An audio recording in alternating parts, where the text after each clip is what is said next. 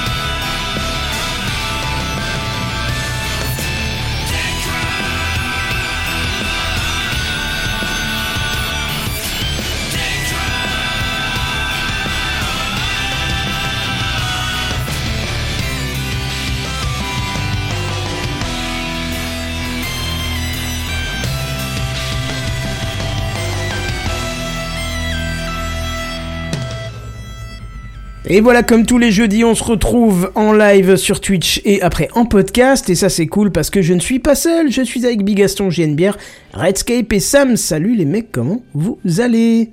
Eh bien, Hello. bonsoir, Bonsoir. patron. Comment ça va? Oui, c'est vrai, pourquoi je parle comme ça? Je ne sais pas. Par On contre, va le podcast va être super long. Comme ça, voilà. Bref, ça va, vous avez la forme? Impeccable. Impeccable de frein, on est bien d'accord. Hein, c'est, euh, Voilà. Allez. Ouais. Voilà, c'est ça. Attends, je peux même te mettre. je- je- Bah, euh, C'était pas celui-là, mais. euh, Ça mais, peut euh, faire voilà. Ouais, Ouais, ça marche aussi, moi je trouve ça va. ça Ouais. va. Bon, alors, euh, qu'est-ce que je veux dire Euh, on, on va juste avant l'intro, c'est la pré-intro de l'intro. On va juste dire, euh, faire un gros bisou à Doui qui, euh, qui, comme vous l'avez peut-être vu sur les réseaux de Twitter, quitte TechCraft pour euh, des activités extra, euh, extra. Conjugal. Extra quoi, oui. conjugal. Non, c'est, je voulais T'es dire, engagé sur un truc je voulais dire extrascolaire, mais c'est pas le bon mot. En fait, il a plein de choses à faire et il arrive plus à tenir la cadence. Donc, on lui fait un gros bisou pour euh, sa participation pendant très longtemps. Merci Doui. Et puis euh, à très Salut, bientôt, euh, l'ami, tu es le bienvenu quand tu veux. Euh, surtout quand un nouveau Pokémon sortira, je suis sûr qu'il viendra nous en parler, c'est sûr même. Ou une série sur Netflix. hein. voilà, c'est ça, ça, ça peut être sympa, donc n'hésite pas. euh, Bah, s'il y a à- Pokémon sur Netflix, on est foutu. Ah oui, Ah bah ouais. c'est bon, on a un épisode spécial voit hors série Bonjour. Bon, en tout cas, voilà, on est jeudi et on a euh, des petites choses en introduction, n'est-ce pas, mon cher euh, euh, Ruscap?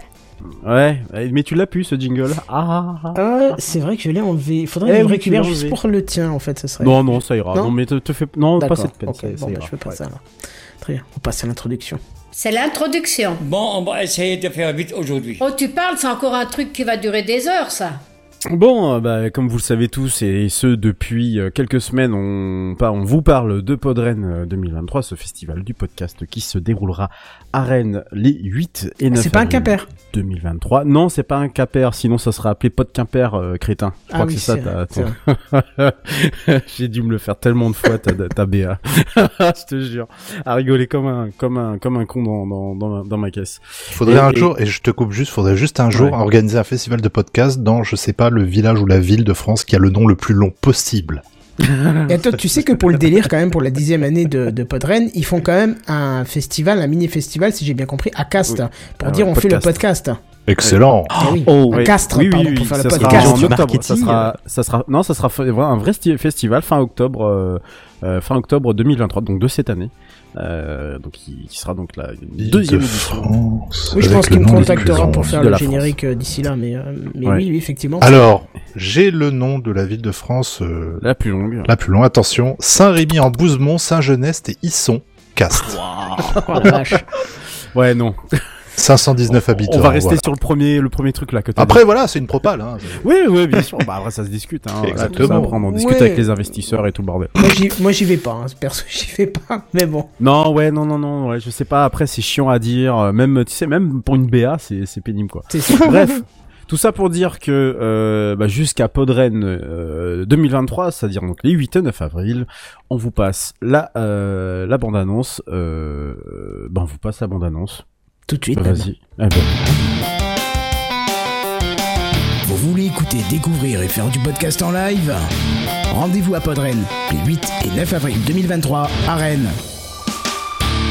Venez fêter les 10 ans du festival au travers de thèmes comme la littérature, la pop culture, la biologie, la zoologie ou encore le coming out.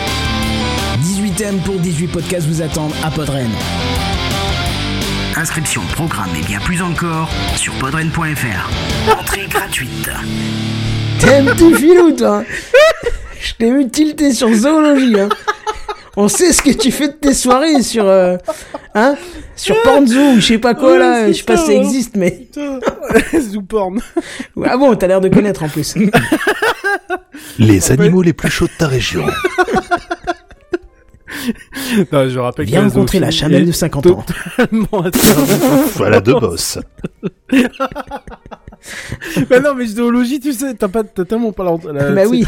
Tu le t'entends jamais en fait le mot zoologie, donc euh, sur le coup. euh, Bah, biologie Pardon. non plus, hein, et pourtant je l'ai entendu, et ça m'a fait moins tilter que zoologie. Hein. Bah oui, mais enfin je sais pas, voilà zoologie. euh. Et ben écoute, euh, oui, voilà. Et donc donc voilà pour pour Podren. Et puis bah j'en profite d'être dans cette dans cette dans ce podcast en fait, bah juste pour passer une, une petite bande annonce. Alors d'un podcast qui est pas très connu, même en fait personne ne connaît ce podcast, mais bon je vous laisse découvrir, vous allez voir. apparemment c'est c'est super sympa.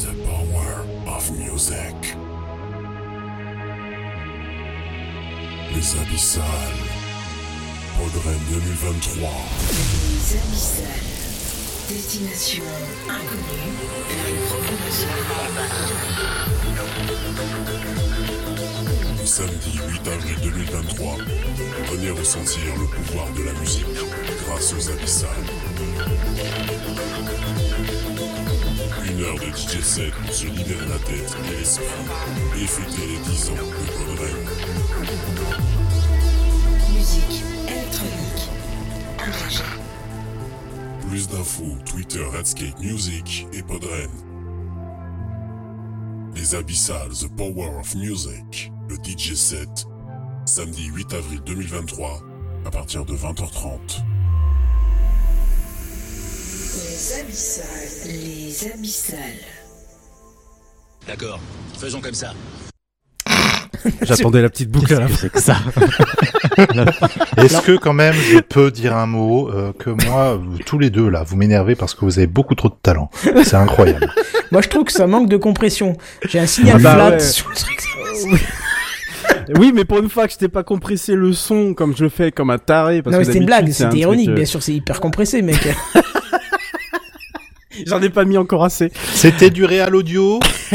Et la stéréo bravo, hein, parce que j'en ai eu euh, devant, derrière, en haut, en bas. Ah, t'as euh, vu ça? Non, mais je, je, je, je, je mets toujours ce que j'expliquais déjà l'année dernière quand j'avais fait le précédent, c'est qu'il y a un, j'ai un plugin euh, de de, masterisa- de masterisation qui s'appelle Ozone pour ceux qui, qui, qui connaissent. Bah tu dois tu dois connaître, je pense. Oui, oui. Ozone, bien sûr. Maria. Euh, Ozone. Ah, c'est une marque. Ozone. Et voilà, Maria. Voilà. Iso- Isotope, c'est Isotope le nom de le nom du euh, Ah oui, t'as de, la, de, de, de la société.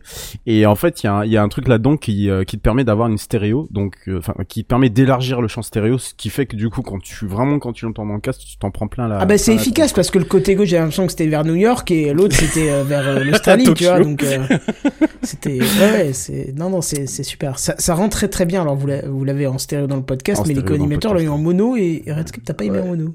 Non, mono, j'ai pas aimé, non, mais non, parce qu'en fait, tu sais, juste après les- le, le début, l'introduction qui, qui, qui pète trop dans les oreilles, et qui est une, je pense, une, un, un moyen pour moi de dire qui je suis et pourquoi j'existe sur Terre. Euh, Il y a un moment où normalement il y a une il y a une, une nappe sonore qui est très basse et du coup bah avec la compression de Mumble ça passe absolument pas donc on a quasiment rien entendu pendant toute cette partie là donc ça Ah, mais faut pas faire attention à Mumble. Là, là, vous l'écoutez en Ouais, live ou, ou en podcast et je pense que c'est que ça a bien sonné. N'hésitez pas à nous faire vos retours dans le live via Twitter. De toute façon, il vous a donné l'adresse, euh, Mm. donc euh, n'hésitez pas. Et, et puis euh, un dernier mot pour dire en fait que euh, ça sera le dernier podcast de toute une série euh, de tout un tunnel musical à, Podren puisqu'il y aura Stucom donc de, de- de- des amis euh, Michidar et Ego. Il y aura euh, le concert, il y aura Seasons d'Ego et Alex et et puis moi juste derrière donc ça fait ça fait bon peut-être pas 4 heures de musique parce que je crois que Seasons ne dure que 30 minutes et ça fera un bon tunnel de, de, musique donc euh, voilà. N'hésitez pas euh, du coup à aller vous inscrire podren.fr pour s'inscrire euh, puisque bah c'est comme tout c'est comme les autres années faut aller s'inscrire pour euh, pour participer au festival que vous soyez auditeur comme podit, poditeur pardon comme créateur de créatrice pardon de podcast je vais y arriver et Ah auditeur oui, carrément. Oui, surtout que tu, l'as- tu, tu me l'as dit en off, alors je me permets de le dire en, en live, hein, ça sera ton dernier épisode des Abyssales, puisqu'après tu pars vers la branche métal et ça s'appellera les Abicrades, hein, on est d'accord. Hein, Ah, mais ça peut être ça. Oui, voilà, merci. mais, mais, alors, en tout cas, celle-là, tu me l'as, tu me l'as offert, c'est une rampe de lancement. Non, non. Non, j'arrête. Je vais pas arrêter tout de suite. Je vais essayer de, de faire chier encore deux trois personnes, mais euh, promis, euh, dès que j'en ai marre, j'a- j'arrête. Bon, voilà, c'était le, le petit instant euh, promo. Et je crois qu'il y a une deuxième introduction. Bigaston, il attend son tour avec impatience. Effectivement, j'ai c'est la deuxième intro, mais c'est un truc qui va durer des heures, ça. C'est l'introduction. Bon, on va essayer de faire vite aujourd'hui. oh, tu parles, c'est encore un truc qui va durer des heures, ça. Et non, et non, ça ne durera pas des heures parce que c'est un Oh. tout petit jeu, une toute petite expérience euh, qu'on a codé euh, début janvier avec des copains à l'école. Ça s'appelle Firework Alchemist. C'est un tout petit jeu disponible directement sur votre navigateur où vous êtes en face d'une table d'un d'un alchimiste qui va pouvoir fabriquer des feux d'artifice. Vous pouvez euh, vous amuser à essayer de mélanger différentes poudres et matériaux pour voir qu'est-ce que ça fait et ensuite aller tester vos feux d'artifice. C'est disponible gratuitement sur firework-alchemist.xyz et, euh, et voilà. Et votre perso s'appelle Walter White, d'ailleurs. Hein. Ouais, c'est ça, c'est de la Mm. bonne mette, Ah euh, oui, bonne mette d'accord. bien jaune, rouge et tout ça. Euh, non, voilà, c'est tout à faire. en- Tu c'est- pourras, c'est tu pourras mettre le lien dans, dans le, dans le, bah, dans le chat, ou je sais pas. Euh, oui, oui, bah, je peux vous balancer, je le balance juste après le lien si tu veux. Voilà. Mais Mais écoute, pas de. Firework. Oui, le, le lien, tu peux le mettre. Il faut juste, euh, tu sélectionnes le bon titre et ça apparaîtra dans le lien du podcast automatiquement. Et ça, c'est magnifique. Euh, bref, euh, on va passer aux news high tech. Ce serait pas mal, dites donc, non? Oui, Ouais. après 12 minutes, ouais, c'est pas mal. Let's Bah, go C'est parti. C'est les news high-tech. C'est les news high-tech. C'est les news high-tech. C'est les news high-tech. T'as vu le dernier iPhone, il est tout noir. C'est les news high-tech. Qu'est-ce que c'est le high-tech? C'est plus de montant tout ça. Allez, ça y est, ça fait des semaines maintenant qu'on joue tranquillement avec ChatGPT pour lui faire euh, bah, notre programme sportif de la semaine, notre site statique en HTML ou encore pour savoir comment se sortir de ce qui s'apparente à une période traumatique euh, dans votre vie? Ah non, pardon, ça c'est que moi. Euh, non, j'allais quand même, je, je pensais que t'allais dire euh, comment se sortir les doigts du cul. Mais bon, après, ça peut, est-ce que ça peut marcher? bah, je pense que c'est un peu similaire, tu vois, parce que quand t'es une dans une période traumatique, c'est généralement que tu fais pas grand chose, mais bon. Mm. Alors il fallait s'y attendre, hein, parce que ça faisait quand même quelques temps qu'on en qu'on en entendait parler, et oui, je vais ressortir cette phrase si connue, Facebook va devenir payant, sauf que là, bah, c'est OpenAI qui s'y colle, avec son fameux chat conversationnel, ChatGPT qui va devenir payant. Et bah là, c'est vrai, je suis désolé les amis, mais par contre, vous n'avez pas besoin de copier ce message à 50 de vos camarades pour que ça ne devienne pas payant, ça deviendra payant. Et c'est même la boîte mère elle-même qui l'annonce, donc ce n'est pas encore un titre putaclic à deux balles qu'on voit passer un peu partout. Là, c'est officiel et c'est très curieux parce qu'ils ont utilisé un biais cognitif qui est très connu et qui est très utilisé, qui s'appelle le biais d'ancrage. Alors, en gros, pour vous résumer, parce que je vais pas vous faire un cours sur les biais cognitifs, mais là, dans notre cas, ça fait quelques semaines qu'on entend que ChatGPT va se doter d'une offre payante à 40 dollars par mois. Ce qui, on va pas se le cacher, est assez cher. Mais il n'y avait rien d'officiel. Pourtant, c'était une réflexion qui venait de la part des gens de ChatGPT. Sauf que là, par le biais d'un communiqué officiel cette fois-ci, cette offre a été annoncée à 20 dollars par mois, ce qui donne euh, tout de suite euh, l'impression que c'est pas aussi cher que ça, alors qu'en fait, si. Quand même, s'ils avaient tout de suite dit 20, on aurait tout de suite dit ah putain, ça fait quand même vachement plus cher que Netflix, euh, et on y passe beaucoup moins de temps que sur Netflix. Bon, alors Pour l'instant, ça n'est réservé qu'aux États-Unis et ça se passe sur liste d'attente auquel il faut s'inscrire, mais ils assurent que d'ici peu, pardon, pas d'ici peu, l'offre sera disponible dans d'autres pays. Alors, quels sont les avantages de cette nouvelle offre? Parce que faut bien qu'il y ait des avantages. L'accès à ChatGPT sera, garanti même aux heures de pointe. Ça, c'est intéressant parce qu'en ce moment, euh, c'est difficile d'y accéder. Le temps de réponse de l'IA sera instantané et c'est vrai qu'en ce moment, même quand vous pouvez y accéder, son utilisation, elle prend son temps pour répondre et parfois elle répond même par une erreur due à la surcharge de travail. Et surtout, il y aura un accès prioritaire aux nouvelles fonctionnalités et aux, améliorations. Alors rassurez-vous, l'offre gratuite sera toujours disponible, mais il est fort probable que le service ne sera pas aussi réactif qu'il l'a été jusqu'à maintenant. Donc pour les petits besoins euh, que j'en ai, par exemple, moi je suis, je suis ravi hein, que l'offre gratuite reste là. Et ils annoncent même que grâce à son utilisation massive euh, des dernières semaines, ils en ont beaucoup appris et qui, ce qui va leur permettre de faire des améliorations et des mises à jour très importantes sur leur chatbot. L'API d'ailleurs pour ChatGPT a aussi été évoquée et il est fort probable qu'en plus de l'intégration dans Bing, le célèbre moteur de recherche de fond d'écran troll de Microsoft, on retrouve ChatGPT un peu partout. Bref, voilà, vous avez la news. Est-ce que vous utilisez encore ChatGPT ou l'effet de surprise est passé de votre côté? Ouais, euh, j'ai plus, je me suis plus amusé avec chat euh, CGT plutôt qu'avec euh, ChatGPT. J'ai- J'avoue avoir donné même un peu de sous aux, aux créateurs, enfin aux devs là, tellement ça m'a fait rire ce truc-là. Bah euh, c'est plus, que l'effet qui est dépassé, c'est que outre le, le, le premier contact où tu te dis, Waouh, c'est géant ce truc-là. Bon après voilà, euh, à force d'en entendre parler, tu tu tu tu passes loin le truc. Je signale quand même un truc, euh, Canton. que tu n'as peut-être euh, pas évoqué et que vous n'avez peut-être pas évoqué la semaine dernière ou les semaines d'avant, euh, c'est que la boîte euh, vient de se faire officieusement rachetée par Microsoft parce que Microsoft Pas du tout. est- Tu as mal compris la news. J'ai mal compris la news. Ils ont Euh, investi 10 milliards pour avoir un partenariat avec Bing, c'est pas la même chose. Et il me semble qu'on en a parlé. C'est pour ça que j'ai dit officieusement. Ah bah, officieusement, oui, pour moi, ça s'appelle plus. Mais non, mais ils avaient Oh. déjà donné un milliard, c'est pas pour ça qu'ils l'avaient racheté, Oui. alors que la valorisation de la boîte Oui. n'était pas au-delà de, de, de quelques Oui, millions d'euros. alors hein. sauf que si Google dit euh, OK, nous on donne 10 milliards à, à OpenAI, je suis pas sûr que Microsoft soit tout à fait d'accord. Tu vois ce que je veux dire Il y a quand même un, partu- un, par- un partenariat d'exclusivité. D'ailleurs, ce, ce qui est très drôle, c'est que suite à, à cette, euh, cette offrande de Microsoft de 10 milliards de dollars, euh, sur l'écran de connexion, il y avait toujours euh, connectez-vous avec les comptes que tu pouvais créer à la main, compte Google ou compte Microsoft. Bizarrement, les boutons se sont inversés. Ah, c'est bizarre, compte- hein. Oui, oui, du jour au lendemain, se sont inversés. J'ai trouvé ça Ah, très drôle. hein. Et nous accueillons euh, JNBR dans la matrice. Bonjour, ça. euh, Il nous a matrixé la gueule. Ouais, c'est ça. Donc euh, oui, bon, il faut les faire passer. Voilà, de temps en temps, euh, j'y reviens pour deux trois trucs, mais bon.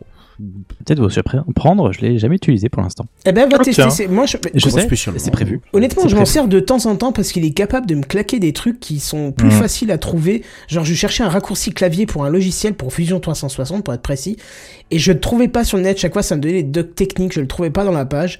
L'as dit- trouvé avec euh, ChatGPT? J'ai posé la question. Je me suis dit, attends, on va essayer. Il m'a répondu, ça a marché. J'ai dit, voilà, c'est bon, euh, c'est c'est le game changer. Quoi. Nice. Pour des petits Nice. trucs, pour des machins, ou même, euh, tu sais, euh, souvent je m'en sers pour PowerShell parce que bon, j'ai- un grave problème de, de, de mémoire pour retenir les commandes. Je sais comment il faut les, les structurer et machin, mais souvent je me Mhm. rappelle plus comment, dans quel sens, machin truc.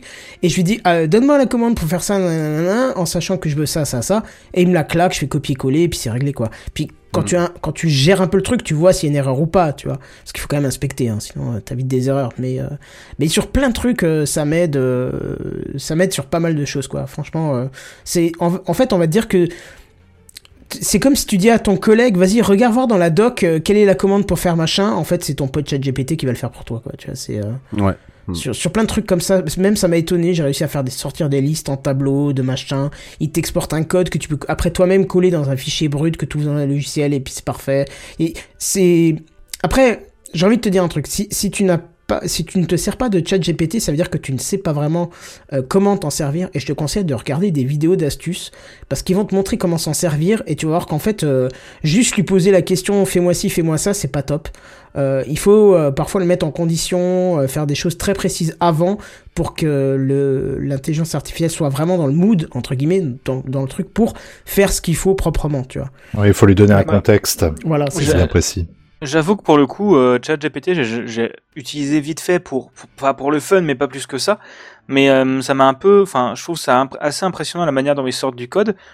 mais je sais qu'à 20 balles par mois, je les foutrais pas dans le chat GPT. Moi, si je dois payer un truc, c'est Co- GitHub Copilot. Ah, oui. L'équivalent Mais ça de. fait- Oui, mais Copilot, il fait que du code. Oui, mais mieux. Mais non, mais ce que, ce que je veux dire, c'est que euh, moi, ChatGPT, pour moi, c'est juste une bonne blague et c'est rigolo. Et euh, moi, ce, que, ce qui me sert de, ce qui me sert dans, euh, dans, euh, dans C'est un peu ChatGPT. sévère quand même. Non, mais non, non, je mets pas en, je mets pas en question le, le côté technologique. Je dis juste que moi, dans ma techno, moi, dans mon quotidien, je m'en, enfin, je m'en sers pas plus que ça, et que si ça devenait payant, je serais plus apte à mettre dans un autre produit d'OpenAI qui s'appelle GitHub Copilot, du coup, qui est vraiment plus centré sur du code parce que c'est vraiment là où j'en ai besoin de, de, de pouvoir faire du, faire du code, donc GitHub Copilot, plutôt que OpenAI qui est plus généraliste. Après, euh, n'oublie pas, Bigaston, que comme c'est aujourd'hui euh, plus ou moins officieusement Microsoft, la technologie qu'il y a dans ChatGPT, elle pourra se retrouver un jour dans GitHub euh, Copilot. hein. Elle se retrouve déjà dedans. C'est Oui. euh, c'est GitHub Copilot, c'est- OpenAI qui l'ont fait. Ah bah oui, d'accord, ok. Est-ce que vous avez voilà. vu passer d'ailleurs cette info à propos de l'intégration de ChatGPT dans Teams? Ah oui, j'ai vu ça, oui. Mais Ah si, non, j'ai pas vu, vas-y. Ils veulent le dis-moi. faire Hallucinant. partout. euh. Du, La du grosse- coup, est-ce que tu penses que euh, il est-ce que tu penses que ChatGPT peut cracher du meilleur code pour nous cracher un meilleur Teams? Du coup, ouais, Je pense que du coup, il y a peut-être quelque chose à faire. hein. Il y a peut-être Il y une a, il y a synergie, sûrement, tu je pense qu'il s'y penche à mon avis déjà dessus. Ah ouais, ouais, parce que. Mais non, là où j'ai j'ai trouvé ça hallucinant, c'est grosso modo que ChatGPT écoute la réunion et fait des, des meeting notes en fait. Il est en train Ouais. de dire bah un tel a proposé ceci, un tel a proposé synthèse. Bah finalement euh, pour la prochaine fois il faudrait voir ceci cela. Trop pratique C'est fait. excellent. Bah, ça, ça, en fait, ce qui est intéressant, c'est que du coup, c'est pas juste ChatGPT, mais ils le couplent à, à Whisper, qui est leur autre truc qui pour le coup est gratuit, qui est un système de transcript. Et je pense que tu as un Whisper qui tourne pour écouter en multipiste chacun des intervenants, et le texte de Whisper est balancé dans le ChatGPT. Et euh, je pense qu'en fait, euh, OpenAI commence à avoir une vraie expertise sur mélanger leurs produits et, euh, et proposer des, des produits qui se mélangent. Parce que tu vas pas me dire que ChatGPT, s'il sortit bien du code, c'est que il n'y a pas aussi les petits bouts de datasets qui viennent de GitHub Copilot d'un côté d'un autre. Il sort Oui, bah, le bien code, sûr. le code de ChatGPT. Attention, il est euh, il est bien, mais il est pas parfait. Hein, loin de là, ça Non, bien dépend sûr. de ce que tu lui Bien demandes. Mais on va dire pour par exemple pour des problèmes. D'un- Ça c'est marrant parce qu'aujourd'hui je suis allé voir un stagiaire où je lui ai demandé de migrer un serveur NGINX vers un- une nouvelle VM qu'il a mis en place et tout. À chaque fois que j'allais le voir, c'était rigolo parce que qu'est-ce qui était ouvert sur son navigateur? ChatGPT. Mais non. Je te jure que si. Bah, après, pour de la mourir de rire. hein. C'était trop trop marrant quoi. J'avoue que, t'as- que, que euh, un système qui te génère automatiquement proprement des, des, des de instructions config Nginx, ouais, aussi, c'est ou des fichiers de config ouais clairement. Mais je sais qu'en code par contre il a ses limites. En HTML j'avais fait des tests. Ouais ça fait plus ou moins ce que j'ai demandé mais ça marche pas toujours quoi. Faut repasser derrière hein. par contre pour des trucs du genre euh, PowerShell comme disait Kenton ou même moi du SharePoint où j'ai eu des difficultés avec euh, un- une ferme à patcher il y a, il y a deux semaines de ça j'ai eu un souci une erreur que j'ai jamais vue et au départ, j'ai commencé à chercher un peu partout sur Stack Exchange et tout, et je me suis dit, mais ferme ta gueule, va sur ChatGPT, pose-lui la question. Bah, il a eu raison, ce con. Mais j'ai pas encore ce réflexe-là parce que très souvent. Oui, il faut euh, l'avoir, ouais. oui, il faut ouais. l'avoir. Ouais. Très souvent, tiens, euh, ce mat euh, ouais, je crois que ce matin, euh, je tombe sur une erreur VPN euh, et euh, et t'as beau euh, activer tous les logs possibles, in- inim- inimaginables, il y a rien qui, euh, pff, tu, tu tu tu googles la réponse, enfin ce qui te donne le, le terminal en retour. Tu trouves toujours les mêmes trucs que t'as déjà 100 000 fois cliqué. Tu te dis. C'est bon, j'ai résolu. C'est Comment?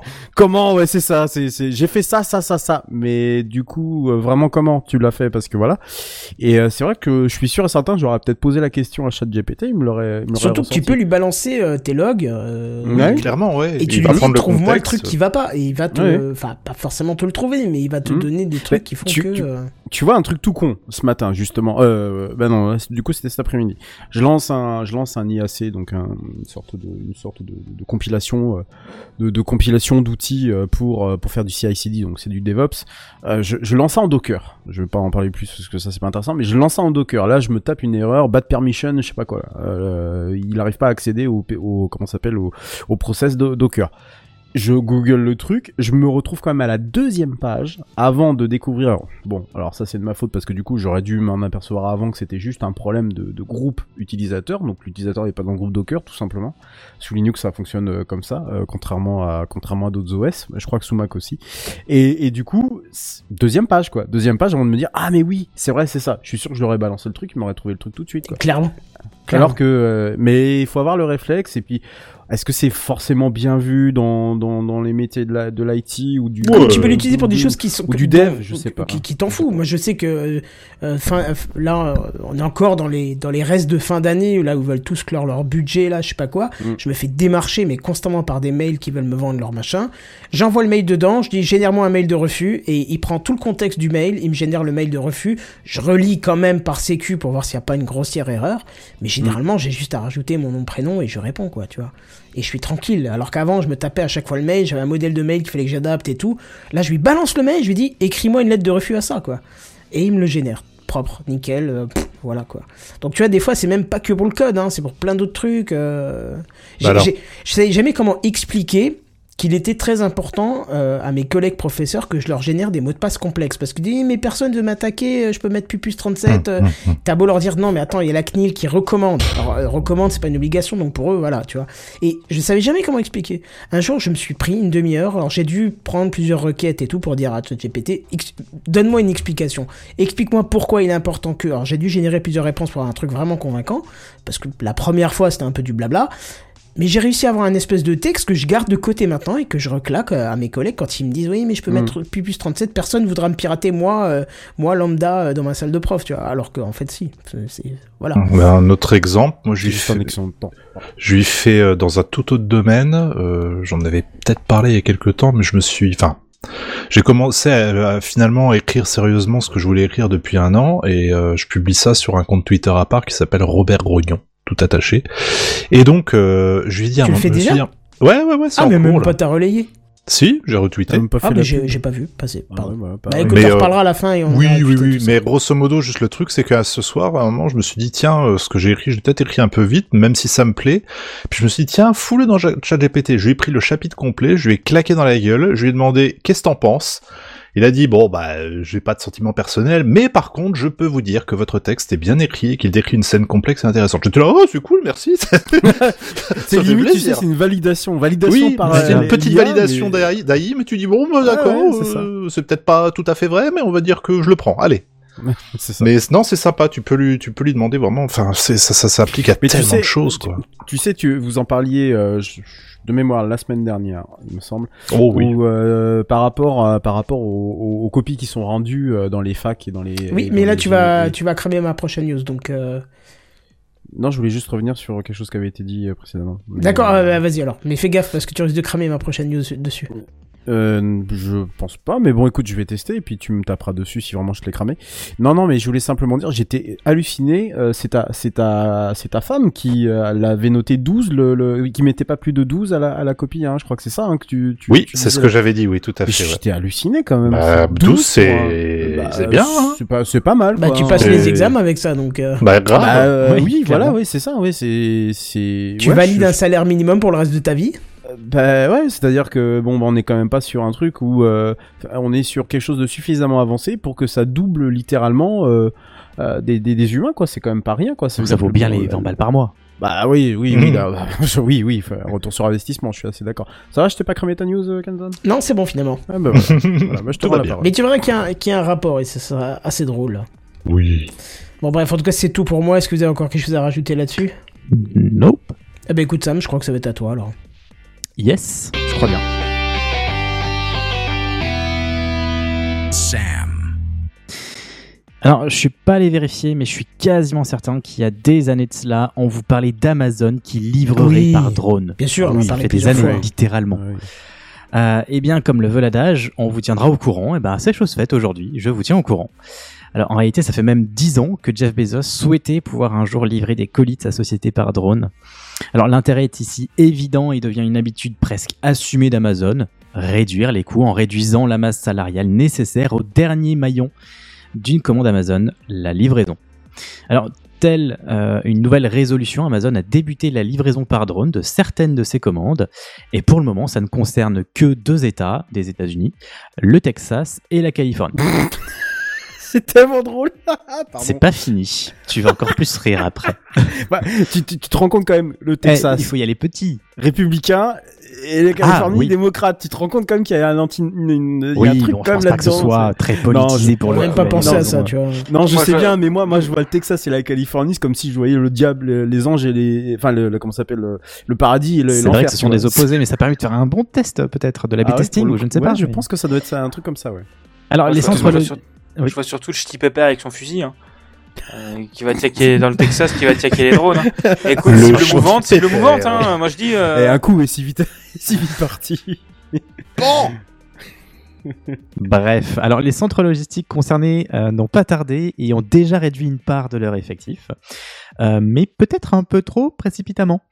Et oui, parce qu'à cause ou grâce à la législation locale, des humains sont bien nécessaires pour faire circuler les drones, notamment une restriction mise en place pour préserver la sécurité des citoyens circulant en ville.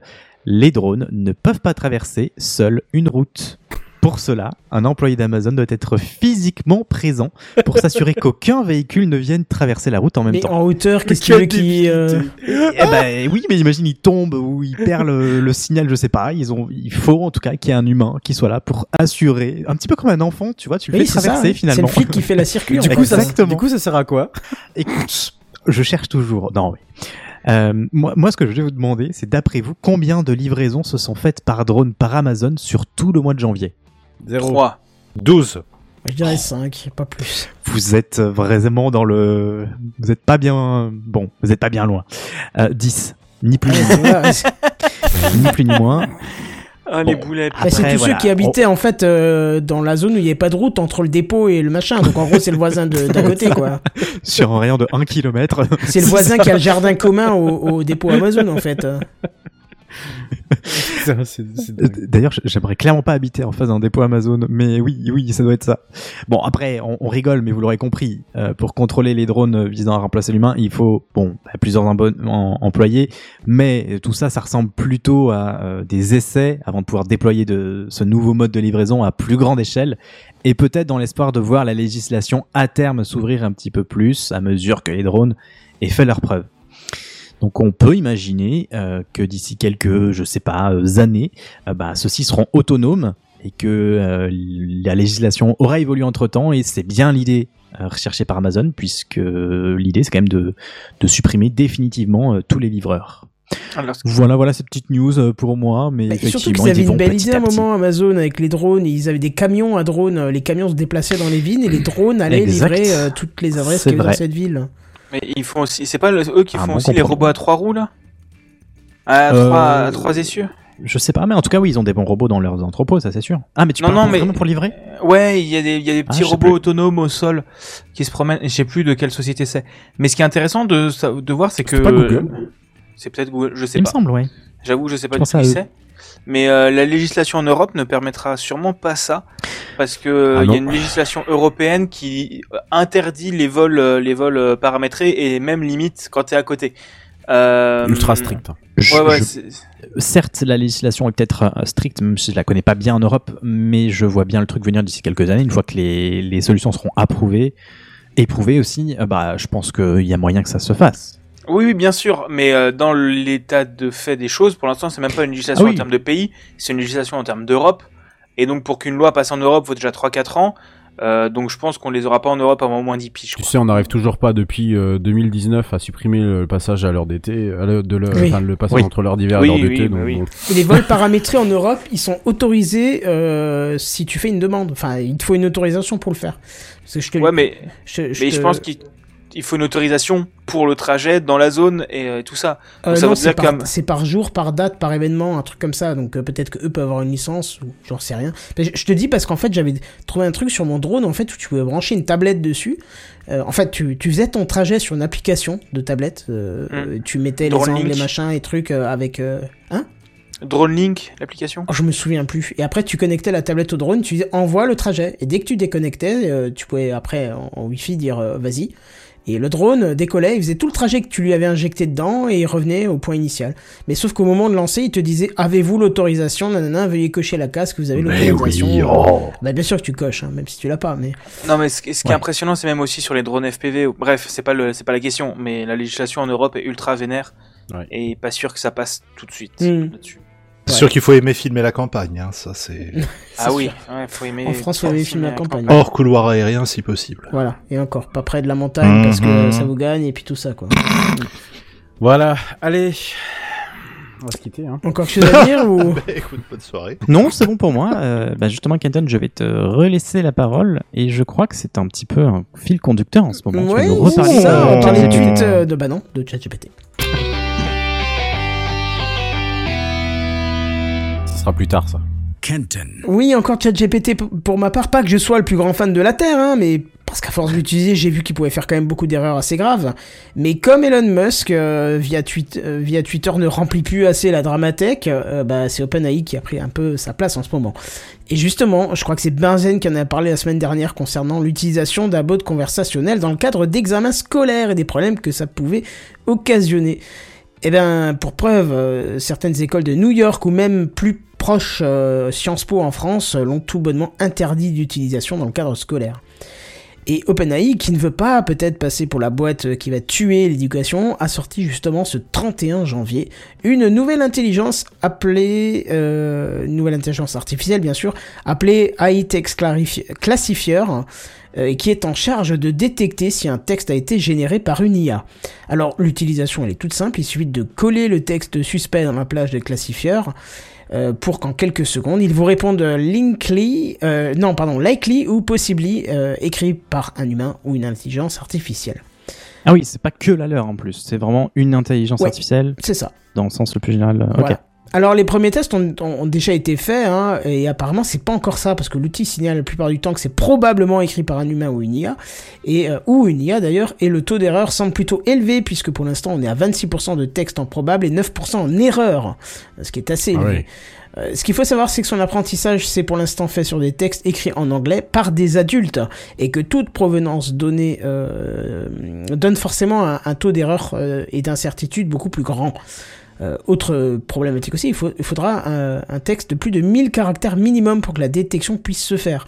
Et OpenAI annonce officiellement que Classifier n'est pas euh, toujours juste et qu'il peut euh, se tromper. Ah bon? Avec 9%, oui, tu m'étonnes qu'il peut se tromper. et surtout 26% de probable. Donc tu vois, il y a toujours pas de, de, de, de certitude au- au-delà de, de, de ça, quoi. Alors de plus, un texte qui initialement généré par une IA mais modifié par l'humain, comme j'ai pu vous le faire il y a quelques semaines pour un article dans TechCraft, hein, je sais pas si vous vous souvenez, euh, bah, ça passera aussi à la trappe. Euh, L'IA ne verra pas en fait que, ça a été euh, initialement géré par une IA.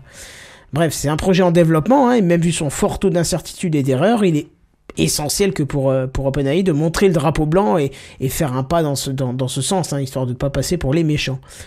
L'outil va forcément s'améliorer avec le temps et il est fort à parier que ce problème n'est que temporaire et que peut-être avec la version 4 d'OpenGPT, un système de watermark sera intégré, comme on en a déjà parlé, pour ne plus faire passer un, taxe, un texte IA pour un texte humain. Ce sera l'équivalent de Audio Jungle. c'est un peu ça, ouais. OpenGPT. non, effectivement, il y aura un système qui, qui permettrait de, de- de détecter quand c'est quand c'est un texte qui n'est pas euh, généré par un humain. Surtout que c'est un truc qui est plutôt facile à faire, donc euh... ok, facile à faire aujourd'hui. Donc bon, j'imagine que ce genre de choses, euh, ça devrait, ça devrait être assez simple pour, euh, Bah, pour les équipes d'OpenAI. Oui, oui, sûrement. sûrement. Et, et donc là, et donc là le- la, la note de 12 ne sera plus donnée par, euh, par Madame Bière, en fait, au final. non, C'est l'avantage, parce qu'elle elle, pourra, elle pourra plus voir tout ça. exactement. Bref, voilà pour moi. Euh, je vais arrêter avec OpenGPT pour ce soir. Hein. C'est déjà allé bientôt. On sent que tu tournes un peu autour du pot. écoute, hein. il y en a, ils parlent euh, constant d'Apple, j'ai envie de te dire. Donc, Bah oui, c'est ça. Non, mais c'est des sujets qui m'ont bien botté parce qu'en fait, c'est vraiment ce qu'on parle en ce moment le plus, tu vois. euh, et c'est au, au moins des choses qui sont pas trop négatives, puisqu'on a. Et la tech, elle est morose en ce moment. Bah voilà, donc autant morose. parler de choses sympas, tu vois. Et OpenGPT fait un peu partie des choses sympas, donc euh, voilà quoi. Redscape, je crois que c'était à toi aussi. Hein.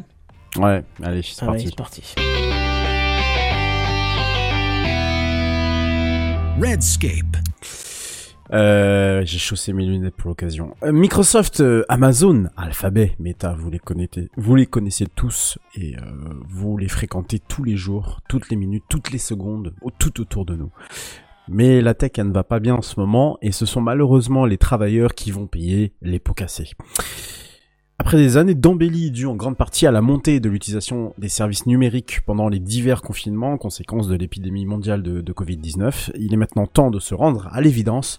La croissance se fait moins violente, les sous-sous commencent à manquer, ou les gros profits indécents d'il y a quelques mois, euh, bah du coup ils sont moins indécents, hein, c'est selon. Donc, on licencie. Et sur la place du marché, on va en trouver du monde on ne vire pas une personne, hein, mais plutôt des dizaines de milliers, jugez plutôt. Selon un cabinet de conseil américain Challenger Gray and Christmas ENC, notez le nom du cabinet de conseil, c'était déjà 97 171 emplois en moins qui ont été décomptés pour la seule année 2022.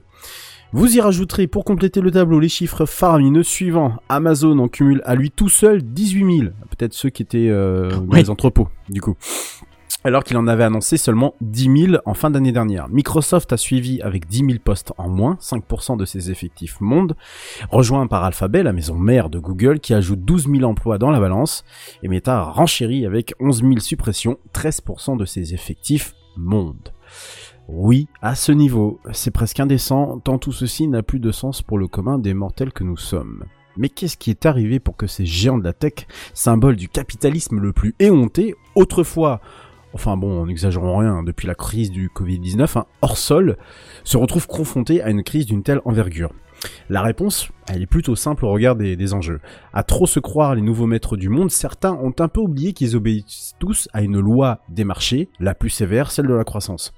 Tant que ça augmente, faites voler les billets, mange dans ma main mon cousin. Par contre, quand ça chute, ça fait mal et ça ne pardonne pas. Sauf que, sauf que, ce que l'on oublie un chouïa, c'est que leurs profits, qui ne sont pas les nôtres, hein, je vous le rappelle, dépendent directement de notre utilisation de Bien sûr. services.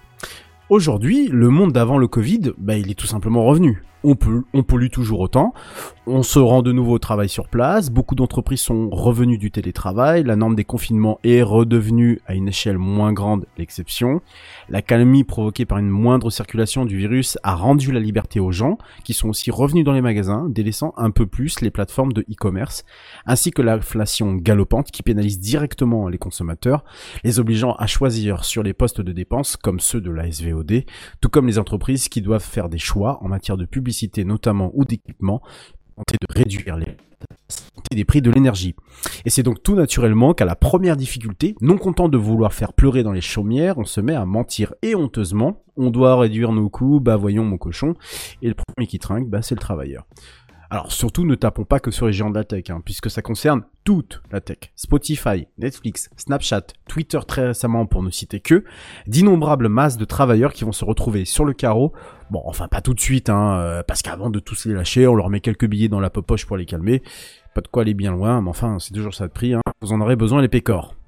Ce qui est le plus rageant, c'est que bien souvent, armés de leur calculatrice Casio et de leur rond de cuir, après quelques rails de coke, ces fondateurs de géants de la tech se pourfendent de messages qui donneraient le tournis au plus fervent derviche tourneur. Alors je vous laisse du coup aller chercher ce que c'est.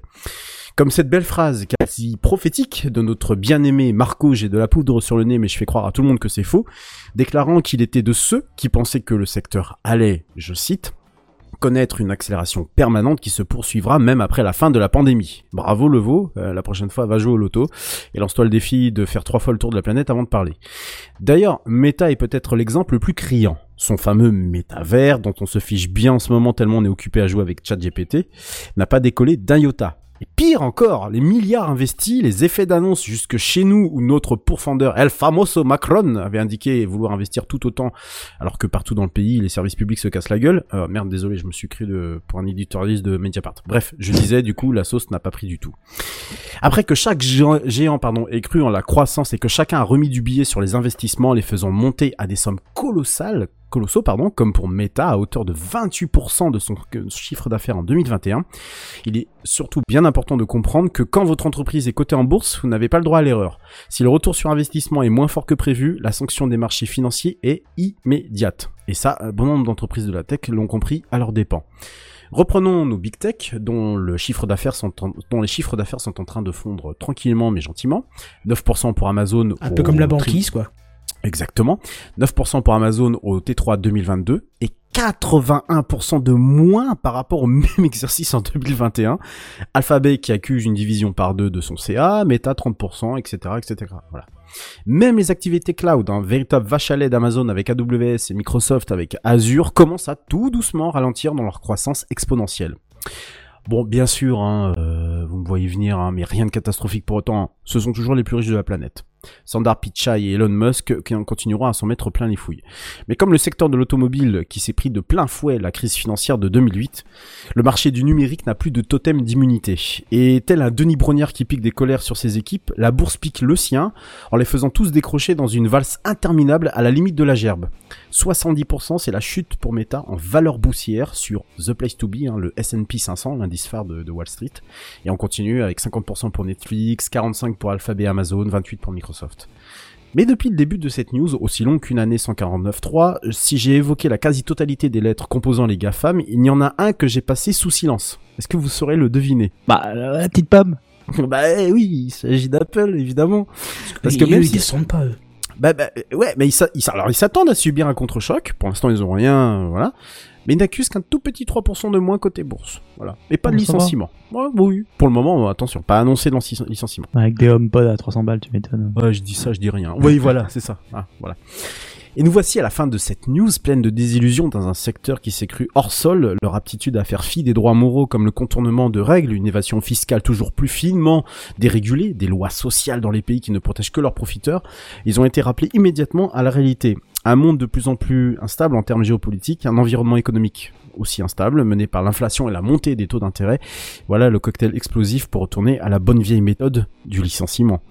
Eux comme nous tous dans ce monde faisons partie d'un tout, et il est temps qu'on vienne les sanctionner. Les consommateurs ne peuvent pas être pris pour des cons indéfiniment, et viennent de nous, rappeler qu'ils étaient les mêmes clowns d'un système qu'ils ont tr- contribué pardon, à faire gonfler. À bon entendeur, salut. Salut Et moi, je vais, je vais juste rajouter un ou deux trucs sur ta news que j'ai trouvé très intéressante.